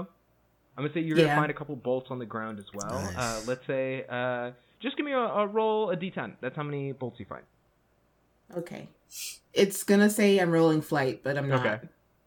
Holy explosion! It exploded. Yeah. You find a quiver. Oh my goodness. God. That's Wow. so. That's a terrible thing to explode on. I, I, I, I- but no, no, no, no. That's well, let's- let's- amazing. you grab these crossbows and uh, you poke them up, and as you look at them, you see the tips are are different than the shaft. The rest of it is the same stone color as everything else, but the actual eh, like bolt head seems to be there's something on it that is either red in a certain light and like white in another. It it it, it shifts, but the pattern is as if it was dipped in something along Ooh. the end. Um, yeah, and so you guys pull up and you push open the door into this next space, and in it, you see a room full of about thirty. What's the polite way of describing this? Thirty corpses standing upright and looking at you all. Well, I mean, looking is a bad phrase because anything other than bone and skin that's rotting away has disappeared. Eyes gone. Um, you see teeth sort of sticking out a little bit more. Um, and as you enter, they turn and look at you all. Like the actual corpses turn, like Yeah. their heads turn. They all turn okay. and gaze at all of y'all. Who has fire? Because nope, Uh, nope, nope, Octopus. Yeah. Mm-hmm. I'm I'm gonna turn to April and say, hmm "Hey, uh, have those leaves told you anything about uh corpses? Uh, th- this situation? Uh, she's just kind of like clutching your head into your stomach as, uh, Okay. no, I have no idea what to do. Uh, she's just kind of creeped out. Okay. Well, uh, they don't appear to be attacking us or anything. Uh, maybe it's just like a, like it's supposed to creep us out, but we just need to keep going. I Ah, agree. Let's it's meant keep going. it's meant to test our fear. Yeah, I mean, I don't, Mm. I don't want to hack up thirty bodies. I mean, they're already pretty hacked up. Should I shoot one? Uh, well, that might anger the ang- anger the rest of them. This is why I ask. I feel like questions Michael would shoot it do anyway. things. What? She wants. Colleen did say, "Who's got fire?" uh, as, as the first thing that they walked into that room. Yeah. Cool. Well, is that is that what you want to do? You want to take a shot at one of them? Who me or No, or uh, no, anybody. no, me. Yeah. You do just got these like brand new bolts, like. I, and I kind of want to see what they Test do. Them out. Sure. Mhm. Let's use a bolt. Uh, so just roll me a uh, fight. Ooh, you get Oh, eleven, Still pretty good. uh, and you, wow. yeah, you definitely. Oh, it, it, it exploded. Exploded again. Oh no. It's Is that good or bad? yours. Whoa. Uh, so here's what happens: you ready your crossbow, and you aim, and you fire, and as uh, the bolt shoots out of the crossbow, it circles and spins and uh, catches in the arm of one of the corpses, um, who then turns and opens its mouth and it would scream, but it has no vocal cords. There's nothing present to create sound for it. Um, but you just see as even without eye, it what appears to be incredible pain strikes it, and the others around look at this uh, one who just been hit and rush to it and sort of stand in between you as they shield you from it, scared of you and this device. Through them, you see a door behind them. Okay. Uh, I will fit another bolt into the crossbow, and I will just keep it trained on them. Mm. So you walk through, you step around, you see these corpses shuffle and, and raise their hands and, and push back as you walk and continue to the end of the door. Do any of them, I mean, they appear to be in such a state of decomposition as to make identification impossible, but do any of them look familiar? Give me a brains check.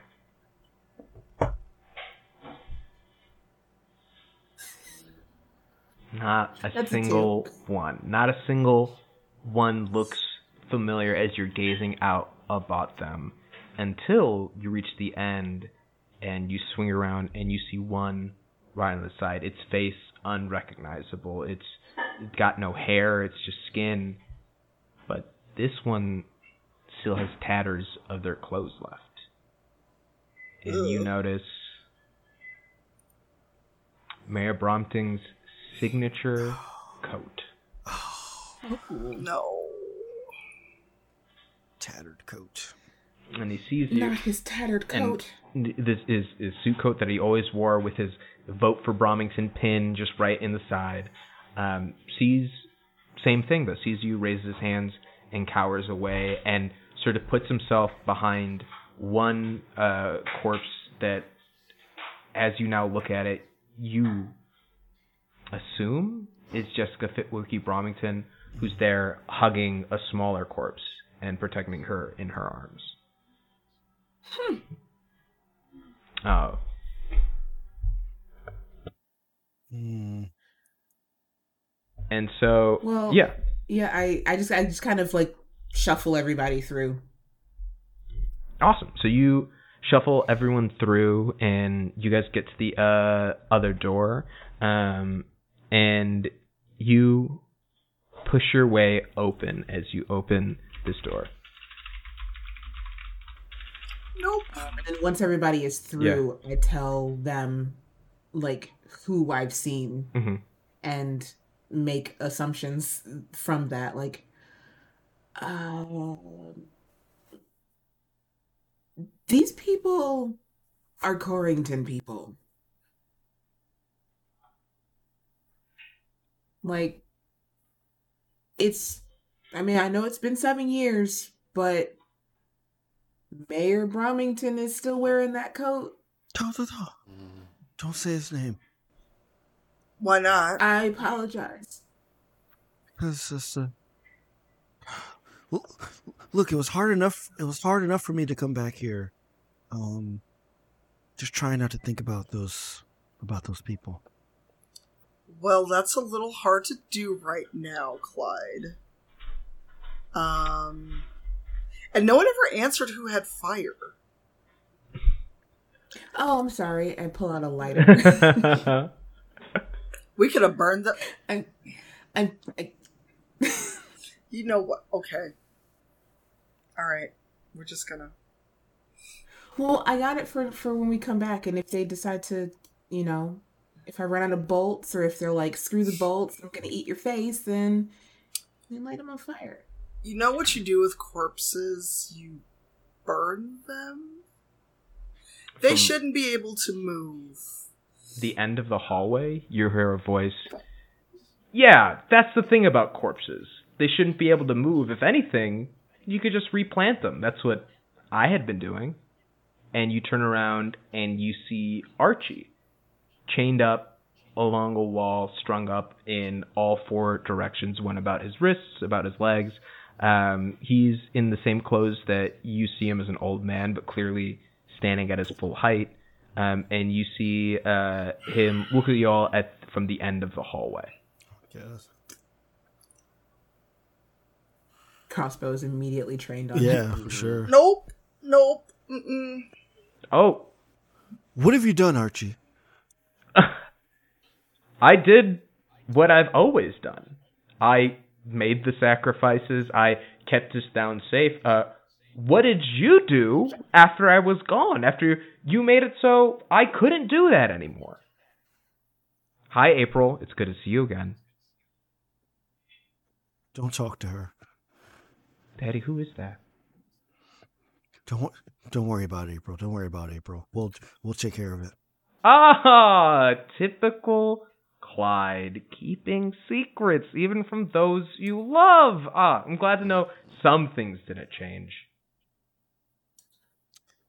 Micah, uh, I think we should shoot him. I think we should shoot him. Like her finger is on the trigger. If you say that, she's going to press the trigger. Yeah, like- I'll, I'll, Do you, yeah, I'll like, say step that. forward. Do you like Like, that take- comment kind of got Yeah. me, and, and, and I'm I'm Clyde kind of does make an offhanded remark. Like I think we should Yeah. shoot her, shoot him. Uh, Colleen is going to step up next to Micah Mhm. and be like, "Oh, that's what we're finally doing." Did did so? Would would it be safe to say I brought like either some kind of special bullets, or even in the time since the the 7 years, like I learned to like synthesize whatever it is about the peaches Mm. that work from the farm into special bullets, almost like silver bullets, but they're Yeah. like Ooh. rose gold colored. I don't know, shotgun shells or something. I Yeah, know. yeah, yeah, I love that. I think you um, are spending your time, you're doing your research, and you see there is something chemically different about how, mm, like, plant matter, how vegetative stuff from Ar- the Archie's farm interacts with something that's not from it. And you, in that sort of understanding, are able to create what that chemical difference is, or rather, um, what is so special about, like, what causes that reaction to eat away at it. And you realize the fact at the, the, core, it's really weird.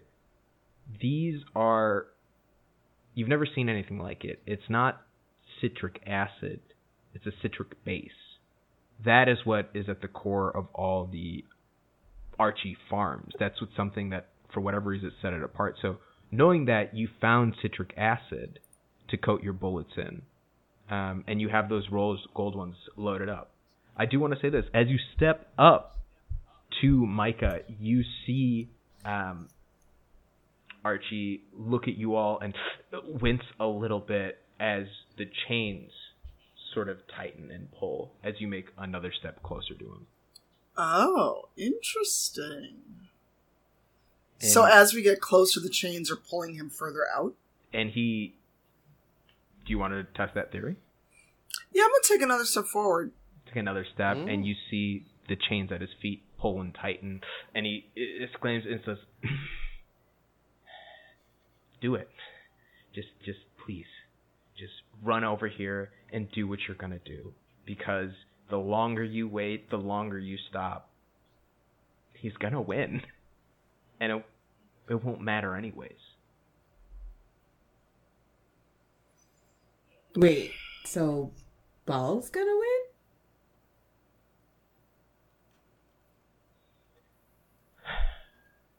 No, you made sure Ball won't.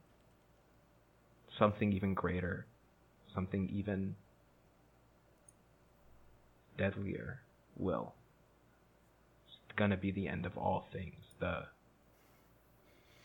divine death.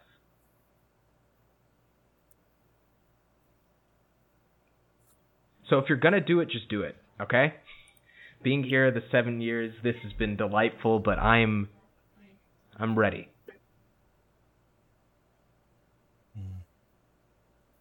I have my shotgun at the ready, but something about this is wrong. And I turn to look at the others. Why do I feel like if we kill him, something worse is going to come out? Yeah, Mm. yeah. I feel like he wants us to kill him.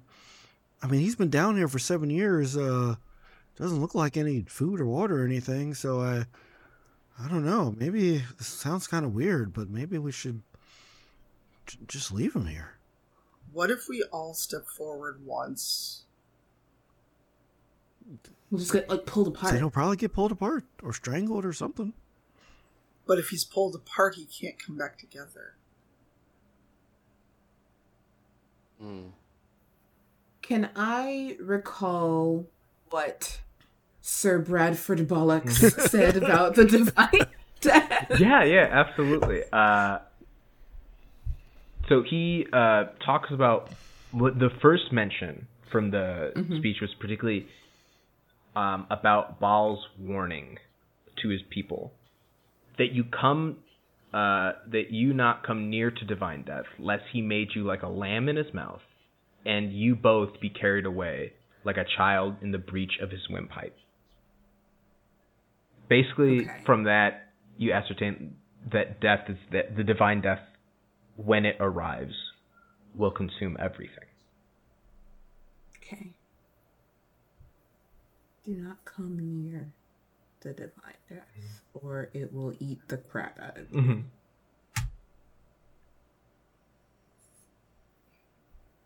Okay. I look at. So- oh, sorry. No, no, no. Go on. I actually turn and look at Clyde. You've been living with this child for seven years. How do we know it didn't affect you too? Well, I mean, I mean, we came back. Uh, I've I've been trying to research this stuff on my own. I haven't really um, made much progress. Um, but uh, April's fine. Um, you know, she she went through a very traumatic experience, and uh, she does have some abilities that we don't truly understand. Um, but they're all good. I mean, she's all good. Um, so I, I don't think there's any negative effects. I wasn't talking about April. I'm talking about you. Me? You see Oh. April pipe up, and Daddy's fine, okay?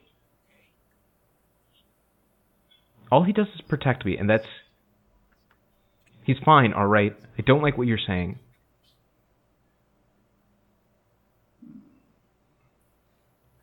Getting a staring contest with his 10 year old. No, I'm just like, all right, all Yeah. right. You know, you know your dad best. Mhm. But I kind of give him the. you as you guys look and you're having this moment you see that there is a door behind archie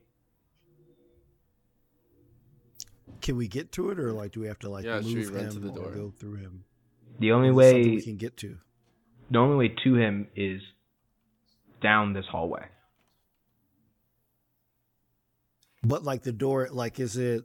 Is he completely covering the door? I guess is what I'm saying. he's basically spread out like him? this i mean if you were to like hop in through here if you were to stretch in through there yeah oh man, that's creepy. Mm. What if, uh, like I I get down to April's level, like I I kneel down to April. I'm like, hey, can you do me a favor? I know this is kind of scary, but if you could just take like a step closer Mhm. to that guy over there, like you don't have to go all the way over them, but just like I want to see something. Can you just like take a step uh, up there for me, please, April? oh, oh okay um and april takes another step forward and you see the chains another link pulls back on all four of them Okay. Well, that's my theory gone. I figured that there was something cool about April that, like, if she moved up there, the chains would do the thing. But Are there any uh plants in the room? Any Um, or plants in the room? No, everything about this structure has been made and that you've seen has been of stone. Well, except for those living corpses in the room Yeah, behind corpses. y'all. Yeah. Oh, okay. Well, um, I think we're kind of in a pickle here. Like either we either we go back or we go through this door, which will probably tear this guy apart. Um, is he of any use to us anymore? He wasn't any use seven years ago. I say let him get torn apart and then we light him on fire. I mean, at this point, I kind of, I think I'm, I think I agree with Colleen, even though she doesn't trust me. And so you all turn around and in a silent grimace, you take a step forward and you watch as he grits his teeth as the chains become tighter and tighter. And April, standing behind you, is hugging onto the back of your leg as you move closer and closer. Um, eventually, you start hearing the branches begin to creak and break. And then, as you are within three feet of him, as you take a step, a final snapping as he looks at you and screams mm. before you see the sap that makes him start to unravel as vines come in between his flesh, and you see what was once skin is now immediately leaf and vegetative matter as it dangles from the four areas before landing on the ground on what looks to be like rotten leaves.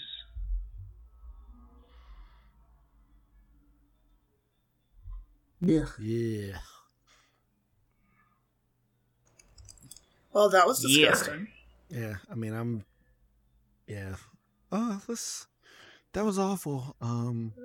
Yeah, oh god, it smells so bad. As you guys like step over it and make your way uh, to the final door, um, and you push it open, and inside you see a seat made of some sort of stone of pure white, a glass dome encases your new residence, and underneath the ground seems to be made of glass as well, and somehow from around you are clouds everywhere, um, creating the same gray overcast um, sort of presence within the space.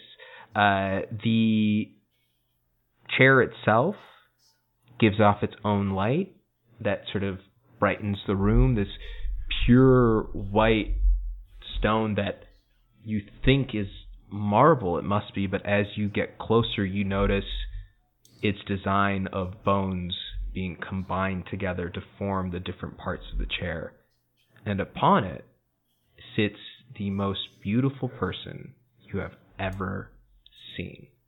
Hair nestling between their ears and their shoulder, with a broad forehead, a perfectly shaped eyebrow, to a face with cheekbone, cheekbones lifted and sharp, a chin dimpled to match those on its cheeks as he smiles at you, all holy and with genuine love. And that is what you should feel. But as you look upon this figure, you feel dread and fear grasp at you in a way you've never felt, mainly because its eyes do not contain pupils or irises, but are completely white. And as you walk closer and set yourself situated, you hear, Ah, my heroes have arrived. The herald of the end of days, you have come as I knew you would.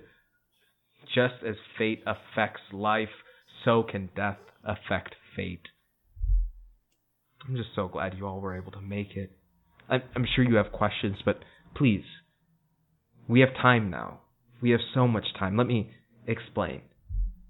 Because it was I who brought you all together. I mean, I knew none of you would question my interplay with your raffles, so much other things happening in your minds and your lives, but I know only you all would be strong enough to end that horrible sacrifice being done to preserve my siblings' rule. You all saw it. You all saw what was happening, the damage. Thankfully, they're happier now, as you all could see.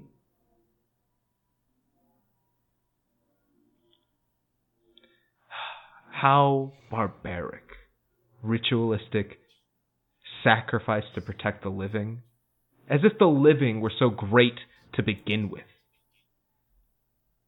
What do they do but beget death wherever they go, consuming and then defecating that which was once alive and precious? The living's time has come to an end. Even you all, Micah, upon seeing innocence, just because it looked different than you, decided to attack it? My God, if that's not a epithet of the life of folks existing, I don't know what is. Now, now there will be only the divine death. One where sentience is removed, where intelligence, free will, where love, all the things that corrupt, that rot, that pestilence that is the soul, is vanquished finally. Oh, that's the wrong song. That's a little too relaxed for the vibe. Uh, It's like, Oh, and he just starts lounging. anyways, come on, we got time. Let's go hang out. Uh, he's got a chaise lounge. He just got a chaise lounge that pops up. Um, now, the last time my followers attempted this, uh, Baal ran to Daddy and had him interfere. So, my first Tower of Babel fell, and they cursed man to no longer be able to communicate, giving away to your different languages, leading to your misunderstanding, thinking that's what made you better, leading to so much pain and suffering before peace. I will right this wrong. There will be, oh my goodness, I did it again, guys. I'm so sorry. There will be no pain, no suffering, no no more existence. Only the comforting cold embrace of death. Come, my heralds of the new nothingness. Come as we welcome a new era, the rightful beginning of a time of divine death. I can feel it now. We will end the burdensome existence of life, the perpetual pressure of accomplishment before your time runs out. There will be only divine death, and finally, silence. Please, take your seats. And from the glass, five additional bone seats emerge, raising out of it. Come as we watch the start of a new era. Hmm. I'm sorry, what? Right? I'm like, I'm sorry. Is it? Sorry, I did this whole thing where I monologued. There was a lot. There's a lot of stuff that happened there, but no, come on, take a load off. Grab a seat. We did it. You did like- it. Well like- done. They're bony seats, like, like Yeah. a bunch of femurs. Like, It's very comfortable. The tibial makes a very nice cushion. um, God damn it! I hate it when the villains are relatable. The fact that you said the tibula is comfortable and then Micah said villains are relatable gives me a little bit of concern. Like, what? Micah didn't. No, Micah didn't say that. Latia. Oh, that makes it worse. Like, what have you been doing in your off time?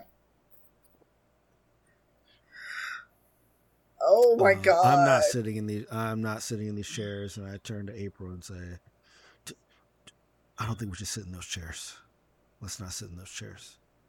Oh heck no, we're not sitting in those Uh, chairs. no. I've just been waiting for someone to tell me to shoot him.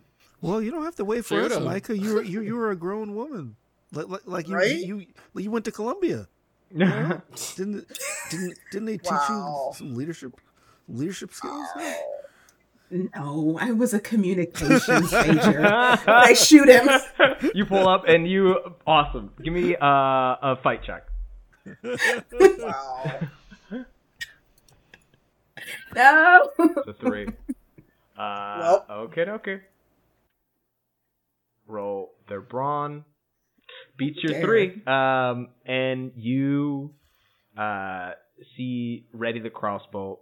You aim at him, um, and he turns and looks at you and says, "Oh, you found, you took the God Killer bolt. You you took the bow. Wow, wow. What is it with you humans and obsessing over being so dominant of having control over it all?" And you let loose the bolt, and he sees it coming, and he just moves slightly to the side as it whizzes by him, and it cracks against uh, the glass, leaving a little chip in it, and um, and he looks at you. Oh no! Now I have to get that fixed. Oh well, it won't matter. I'll once it's all done, it I can leave. Now, I believe I invited you to sit. Um, I would hate to have to force you to. Uh, and as he says it, that feeling of dread, that feeling of nausea, begins to really get at you guys.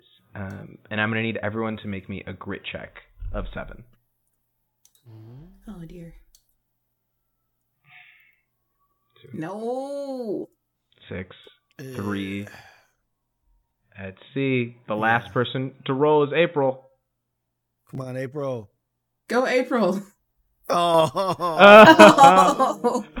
and you all feel that nausea buckle your knees and at your stomach you fall um, and you feel a tug as if some sort of force was pushing you closer and closer to these seats once you've seated you'll understand. You'll you'll you'll get what's to come. Well, you'll be like those who you saw earlier. Happy, sated, comfortable. Don't worry. All of this struggle, all of this life it doesn't matter anymore. Once we all are divine.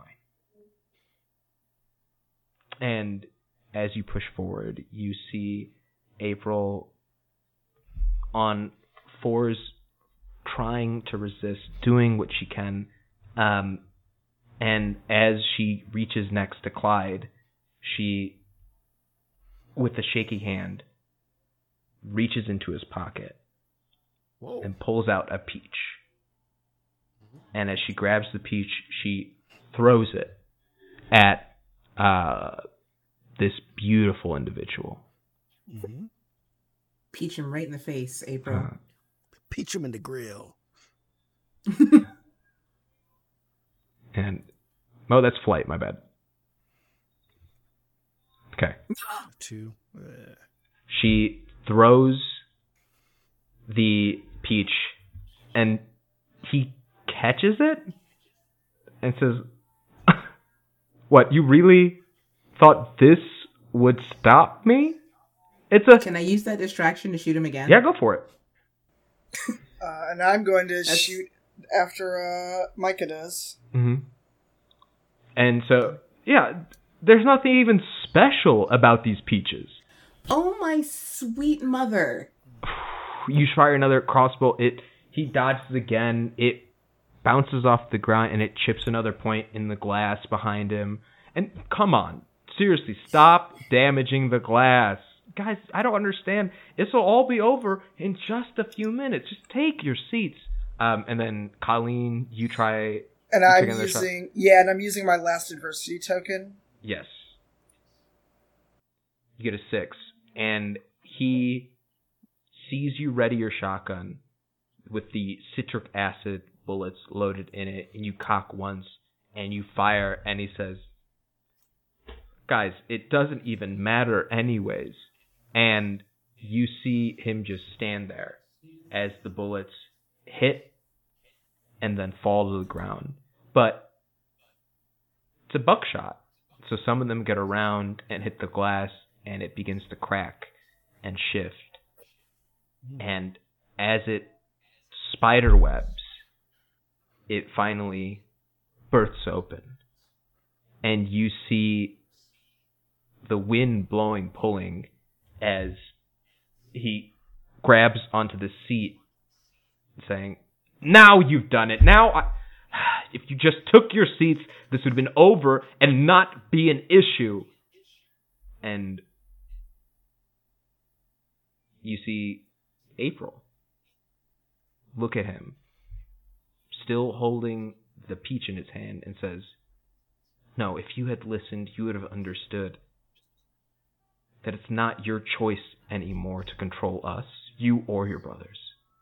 And as she stands up, you see her begin to be pulled a little bit by the force, but she raises her hands. Mm-hmm. And suddenly the peach begins to sprout a little bit of a vine that wraps The pit. and it grows and it wraps around Mot, binding him, confining him into a place as it then extends to the edge of the uh, glass, and you see her struggling, being pulled forward. Uh, let me have Clyde make a uh, brawn check to grab her before she gets pulled out, along with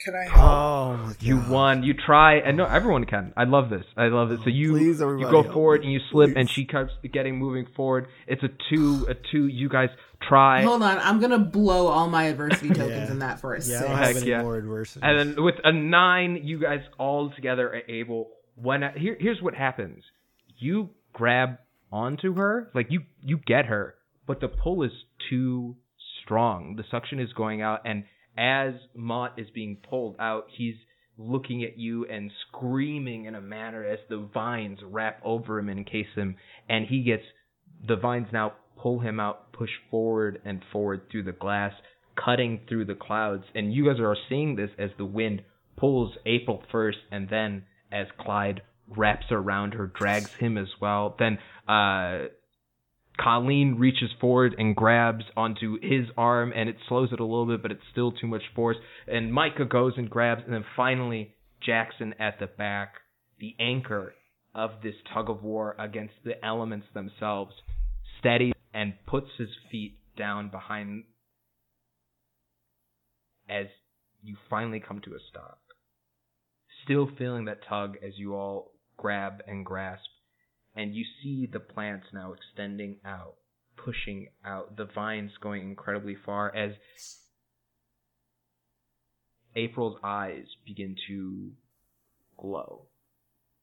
And as they push forward, you hear muffled screaming and violence, and it finally see a mouth burst open from the vines and says, It doesn't matter. You think you can stop me like they did earlier? You think you have what? I will be back. I will consume. The end always comes. And you see the clouds finally start to part as these vines have been pushing them away. And April says, It doesn't end today. And a single bolt of light, sunlight, cuts through and lights onto this corpse or onto this vine wrapped individual and through some force it is as if the light itself was being propelled by some momentum rushes the body down to the base of wherever you are. And in a flash in a way that you can't imagine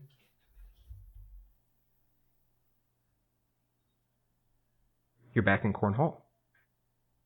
You're in the lobby. You guys look around and it's the old gift shop.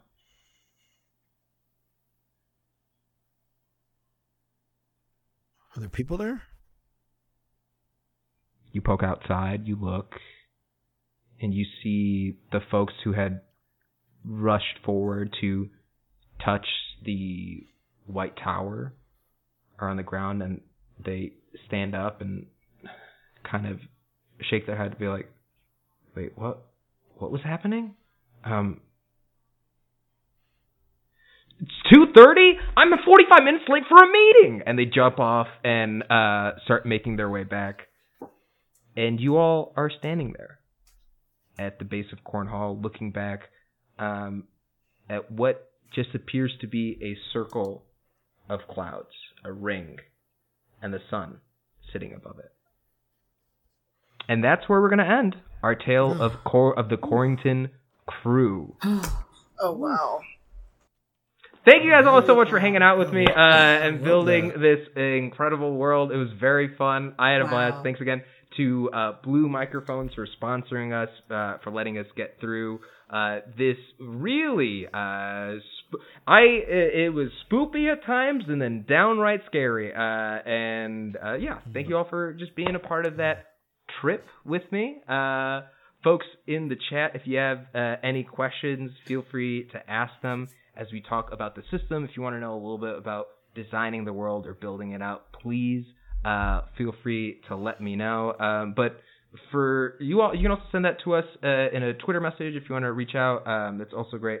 but I'd love to just go around the room. Let's do some outros, uh, and yeah. Uh, let's uh, start off with Shareef, and then just make our way in a cer- in a little bit of a clockwise formation. Okay, uh, I'm Shareef he him. Uh, still a little shaken up by uh, by that episode. Uh, you you you can find me as I drop my uh, bottles of uh, em- empty bottles on the ground. Uh, you you you can find me at shareefjackson.com, s h a r e e f jackson.com or Shareef Jackson on all social networks. Um, and I will be here. I don't have any other recordings or projects that I know of coming up soon. Um, so you can just check check me out here as we uh, start our new season in a, a few weeks. In two weeks, so exciting! Up next, Tanya. Hey, uh, I am Tanya, Cyphertier everywhere online. Um, I'm doing way too much. It's Actually, Yeah. later today, you can find me over at Barden Barbarian playing Agon, which is a Greek mythology game. I think 7 Eastern, so 6 our time. Um, Thursday, not D&D, Dragon Age is where I DM over at Wandering DM's channel. I think we have two episodes left. Um, Kelly the Opera Geek will not be with us but it is our penultimate episode of season two. We're deciding on his third season. Saturday, I have nothing. Yay, that I have to Whoa. stream. I'm Yo, excited. What do you do? How are you celebrate? How, uh, well, actually, we can talk offline. I don't want folks to know how you, you if you don't want to share. Oh, I'm gonna sleep. Oh, okay. Um, Best you. and then uh, Sunday, October 4th, we are taking a break from Rivals. You get a week off before we come back October 11th. But next Sunday, Into the Motherlands premieres on my channel. I'm going to be an incredible mess and terrified until people show up. So uh, if you like everything we've been talking about online, please come through. Uh, s- 4 Pacific, 6 Central, 7 Eastern, 5 Mountain, and it's midnight for UK friends, so I will upload it later to YouTube. Heck yeah. And uh yeah, we're gonna go into a brighter black future. That- how long is the session going to be? Is it are you guys doing Three two hours. Three hours. Perfect. Three so hours. for those of y'all in the central time zone that you know that lines up, you start at six, you end at nine, you watch Motherlands, then you watch uh, Lovecraft Country. It's the perfect Sunday. So build it out now, schedule it away. Uh, up next, Latia, tell them what you got going on. Me. Uh I also don't have a whole lot going on. Me, Latia Jaquise, at Latia Jaquise across all social medias. Um, you can catch me October 9th, um, for the Gary Con Autumn Revel. Be playing in a game that morning, afternoon, time zones. Um, I'll have more information on. I just said I would do it, so I'll have more information about that very soon.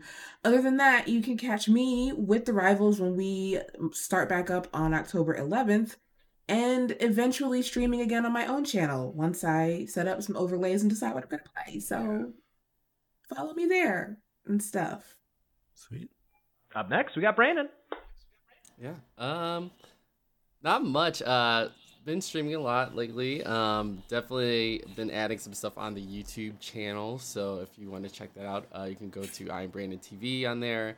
Uh, other than that, um, you know, just catch me on the Twitters at uh, I'm Brandon TV on Twitter, and then uh, Twitch is I'm Brandon. Heck yeah. Um, and then I've been your humble game master, uh, Masood Huck. You can find me on Instagram and Twitter at Maroodboy. Um, I also have a little bit of time off. Um, we've got two weeks until the return of uh, Rivals. We got uh, actually like two weeks before the return of Mythic Odysseys of Theros. Um, I'll be around playing um, some games on Once Upon a Game over on the Indoor Recess Crew channel um, every once in a while. Um, we're doing a few more co-op streams, so that's fun. Um, but the big thing I want to announce, and, and now that I can because I got it approved, but uh, during Roll 20 Con and following uh, on Wednesday nights on the Roll 20 channel from uh, se- uh, 7 to 10 p.m. Central Time, um, I'm going to be running Balikbayan, uh, Returning Home. Uh, it is a Filipino um, culture and cyberpunk inspired role playing game, and I'm going to be doing that with uh, my friends over from Stir Friday Night. They are Chicago's um, all Asian comedy theater troupe. We've got some notable alumni, including Danny Pudi, uh, Steven Yeun, and AP Bio's Mary Sohn. Um, and I'm I'm just really pumped uh, to be sharing this game with a really dope set of uh, folks uh, to have that representation. And so uh, start booking it in. Start getting your Wednesday nights planned for uh, Wednesday uh, moving forward. Uh, it's gonna be a blast. Uh, That's awesome. Yeah, dude. It's it's finally it's coming together. I'm really pumped. congratulations. Awesome. Thank you. Um, y'all, uh, this has been Rivals on Bikes. If you got any other questions, if you want to follow us up, please find us on our Twitter and reach out. Um, if you liked this content, if you like us exploring other uh, tabletop games outside of D&D, please uh, support us on Patreon. That's the best way to make sure that these content, uh, this sort of content comes out more and more. Um, if you want to find out more about uh, Kids on Bikes, check out our interview that we did with the creators over on our YouTube. And just finally, one last thanks to Blue Microphones for sponsoring us. Uh, we couldn't have done this without you, and we're super grateful. Thanks, Joel. Um, until next time, that's us. We'll see y'all.